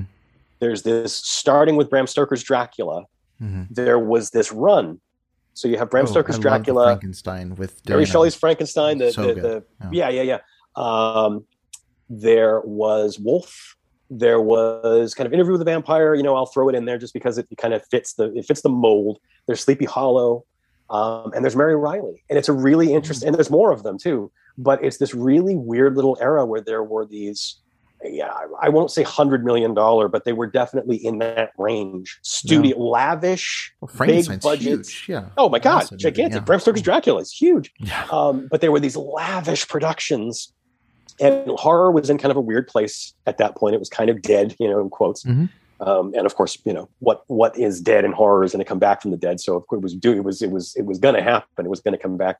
Um, but there's this whole era of kind of a list, you know, studio, uh, you know, almost kind of above the genre, you know, elevated uh, movies that I, I, I kind of love, even though they're a little mm. flawed, some of them. And Mary yeah. Reilly is probably the best worst example. I just love that movie for some reason. Thinking about that's another one where it's like the music and the the talent mm. involved, like there's some magic pixie dust on that on that movie uh, that I love. So yeah, so those would be my two. They're both '90s movies. I don't know what it is about. Lately, I've been on, on a '90s kick. Yeah, I've been really I used to really dislike the '90s, but now I'm starting to find maybe it's because I've watched everything else, so I'm like going to the '90s. But it is interesting. Like I'm finding these gems where yeah, it's like, no, oh, these are really good. You know, I was so again in my 20s in the 90s. So I've totally given away my age at this point, but I was in my 20s in the 90s, um, and you know, horror really was. Fangoria was was struggling. They had to put things like Batman Everything was Scream. T two on the cover, yeah, and, and then Scream kind of blew the doors off. Um, and you had the occasional Candyman, you had the occasional, uh, you know, Silence of the Lambs, you had the occasional big movie, but honestly, Dawn, yeah, straight to video kind of graveyard. And I was kind of a snob at the time, and I was really into movies. I was really into, you know, like I said, cinema. Um, and so I was kind of way more into kind of the nihilistic, darker stuff mm-hmm. that was going on uh, in movies at that time. And so I wrote it off too. I wrote it off then and there. I wrote it off in the day. And so there were things like Leprechaun. There were things like the Puppet Master movies. There were things um, like, uh, you know, Night of the Scarecrow or any of these weird kind of franchise non starters um, yeah. that I wrote off. And so what's been interesting in the Blu ray era, the boutique label Blu ray era, has been a lot of these companies kind of going back and doing these incredibly gorgeous restorations of these Mhm. movies that were you know straight to video um, and you know Amityville sequels from the 90s and um, and it's like oh okay well this isn't anywhere near as bad like for some a i have nostalgia for the era now Yeah. and b like they're better than i gave them credit for like i don't know why i was so hard i think it was just a snob i was in my 20s Yeah. and i thought i knew better than everybody else Well, and i they were was- they it's part of the charm now is they are kind of kitschy you know? Like when you Yeah. watch um you know i know what you did last summer or when Yeah. you watch you know um even some of the scream sequels or even when you watch um, um the one i'm thinking of right now is urban legend you know? Like urban legend i could see at the time going to urban legend i mean like oh this is like a lower end like kind of like when you go into a certain blumhouse movies Yeah. that don't hit and you're just like Right. oh, this, this is the trendy teen horror you know Yeah. it just yeah, doesn't land um, and I love Blumhouse, but you know, like I, I that feeling you get when you go to like Would You Rather, you know, you're like, what in the world, you know? Um, I could see that with Urban Legend, but now it's like fun being like, that's Michael Rosenbaum. Like someone microwaved his dog, you know, and like there's, you know, it's fun going to that era, and it's a time capsule that wears Yeah. all of the time on its sleeve, and it, it makes Oh, it of fun to watch. honestly no if you want one of those and you can't believe that you should watch it you should watch i still know what you did last summer Is that the, because is that the one where they go on the trip out of the country? Yes That's a Brandy. really fun movie. Yeah. Yes, Same thing. It's a really fun movie. Really dumb, I mean, it's so, so trashy and dumb, but it's so entertaining. And that movie, it's funny because I remember thinking it was it was a lot more expensive, and I had a friend that was like, "No, no, no," because I remember hearing it cost seventy million dollars, but I think I looked it up and it really was like thirty mil, Yeah. which is crazy. But the idea that they were making thirty million dollar, I still I know, still know what you did last summer. Yeah. with, but like Jack Black yeah. is in it, and um, uh, what's his name, Hawkes. Oh, uh, Ethan Hawke? No, No, no, no, no, Ethan Hawke's nope. Um, The other guy, huh. the guy from uh, the guy. Oh my God, this is terrible. I'm the horror trivia guy. I should know this. Um, but there's a there, the, the side cast. Jeffrey Combs is, and I still know what you did last summer. Oh, that's right. He plays the guy at the hotel. He's Yes. the- that's right. The desk guy. Yeah, right, right, Uh, right, right. Um, but no, so the, the cast in that movie is incredible, and uh, Jennifer Love Hewitt is wow. like kind of in charge. Like she knows what she's doing, and that movie's really kind of exploitationy about leering John at the camera, kind of leers at John her. And John Hawkes, John From- Hawkes, from a Till Dawn. fantastic yeah. actor. Um, Yeah. Yeah, he plays Freddie Prinze Jr.'s best buddy. Um, and he's like a scene stealer. Like he comes in and Yeah. steals the movie, and Jack Black steals the movie, and Jeffrey Yeah. Combs steals the movie. Um, it's a fun, trashy, super gory movie Mhm. um, where you know at one point the killer tries to kill Jennifer Love Hewitt by locking her in a tanning bed and turning the knob uh, pre Final Destination Yeah. uh, uh, death. But it's a really dumb, fun movie. But it's it's one of those where you just can't believe. And like Jack Black, nobody knew who Jack Black was when that Yeah. movie came out. He's playing like a you know Stoner Rasta guy, stoner yeah. guy who's doing the whole Jamaica accent thing with the with the with the dreadlocks, and so it's kind of you know there's some appropriation there. So you've got to kind of you know yeah, yeah. Time you're, capsule, You're pulling on you your know? collar. You're pulling on your Um, collar. I just saw it's perfect. It's like ooh yeah, maybe him trying to do the whole Jamaican thing is not great, but it's like hey, you know what? It was 1998, and uh, and it was okay back then as far as you know white uh, studio movie uh, you know executives were concerned. Yeah. Um, but yeah, that would be the fun one to check out uh, for sure. awesome. No, but I, I but no, I love those '90s things now. It's weird to kind of go back and um, I get into arguments with Yeah. our guys my age, where it's like I will go on Twitter and be like, "Hey, I just got the Blu-ray for Pinocchio's Revenge" or whatever it is, and they'll be like, "Dude, what are you doing? You You're know, like- don't don't tell people to watch you know that stuff." And it's like, no, guys, like this is fun. Like, okay, Jared, all right, sure, Right. it's great because you're looking back on it with rose-colored glasses. But I enjoy those a lot now, and it's fun. It's also because there's like a there's like a bottomless well of those to Yeah, kind there's of so much. It's so fun. Like I'm going through Puppet Master right now, and it's like it's Uh, fun just going fun. through that series Yep. and shoestring, seeing the good, the bad, and the ugly. How far um, along into those are you? I am on six, which I just got Six. through the Jeff Burr four and five, which Yes. were actually like these are good movies. Like It should just be one movie, in Yeah. my opinion. I feel like they're both really short, and they're both kind of like four is like half a story. So it's like so. I feel like, but they're Like, fun. They, are so, good. bizarre. They're so fun. The huge plant, like planet-ish alien weird demon set. You know, it's Yep. like with the puppet Yep. that like his mouth doesn't move, but he just kind of Right, you know right. like oh, that's right. That's right. I can't think of his name, but yeah, the um, big, the literal the puppet demon master. Though, and he's like Yeah. standing up, and, and when he gets up Right. out of his throne, is walking around this set with all these little So ghost great. demon creatures. It's so weird. And they had it's no so fun money. and creative, Yeah, and the lighting. And honestly, Puppet Master Five. Not to Mm-hmm. go off on a long rabbit trail, but like that movie, I was like, this has malignant energy. Like all that Oh, yes. weird red lighting, like the blood on the light bulb turns the lighting in the scene red. Like it's creative and fun. Um, Yep. Look, I, I'm gonna ask you this last question, so my wife doesn't blast a shotgun hole through the door and drag me out. Um, I gotta ask this question: What's the one piece of advice you would give to an aspiring filmmaker? This show is called Film Schooled. There's movies that make you know who you are, but practical advice for this next generation of filmmakers, people that are looking and saying, "I want to start making these movies. I want to start writing or directing or acting." What's the best piece of advice you'd give to them? I will tell you the secret. I will tell you what what what, and it's it's a dumb secret, but um, I will tell you what I figured out for myself uh, over time, and this is the secret that no one will tell you. Um, and the secret is don't quit. And it's a dumb secret. It's dumb that it is a secret, but what ends up happening is people, and some people, you know, justifiably realize that it's not for them that it's like they they gave it their shot and it's it's not something that that they can do. Um and some people just don't you know have it whatever it is but that doesn't necessarily mean that you're not going to you know gain it that you're going to get better at it. You keep writing scripts. Don't write one script and try to kind of you know oh here's my one script here's my one script that i spent five years working on. It's like no no okay finish that one then start writing another one then start writing another one. But whatever you do don't give up. Don't quit. If i had quit when it looked like you know i mean i've been down more times than i've been up. And here we are talking about this tv show that i wrote on that's premiering Yeah. that's an adaptation of one of my all-time favorite movies. Amazing, yeah. so it's like you know at some point i definitely should have given up but i didn't. And um, so it's tough because it is it's a personal thing. It's definitely like if you feel like you can't hack it anymore it's you've reached the end of your rope and you've the rejection uh, is too much it's way too much like when do i start getting to do things um, the thing is it's a long term it's a it's a marathon and, and not a sprint.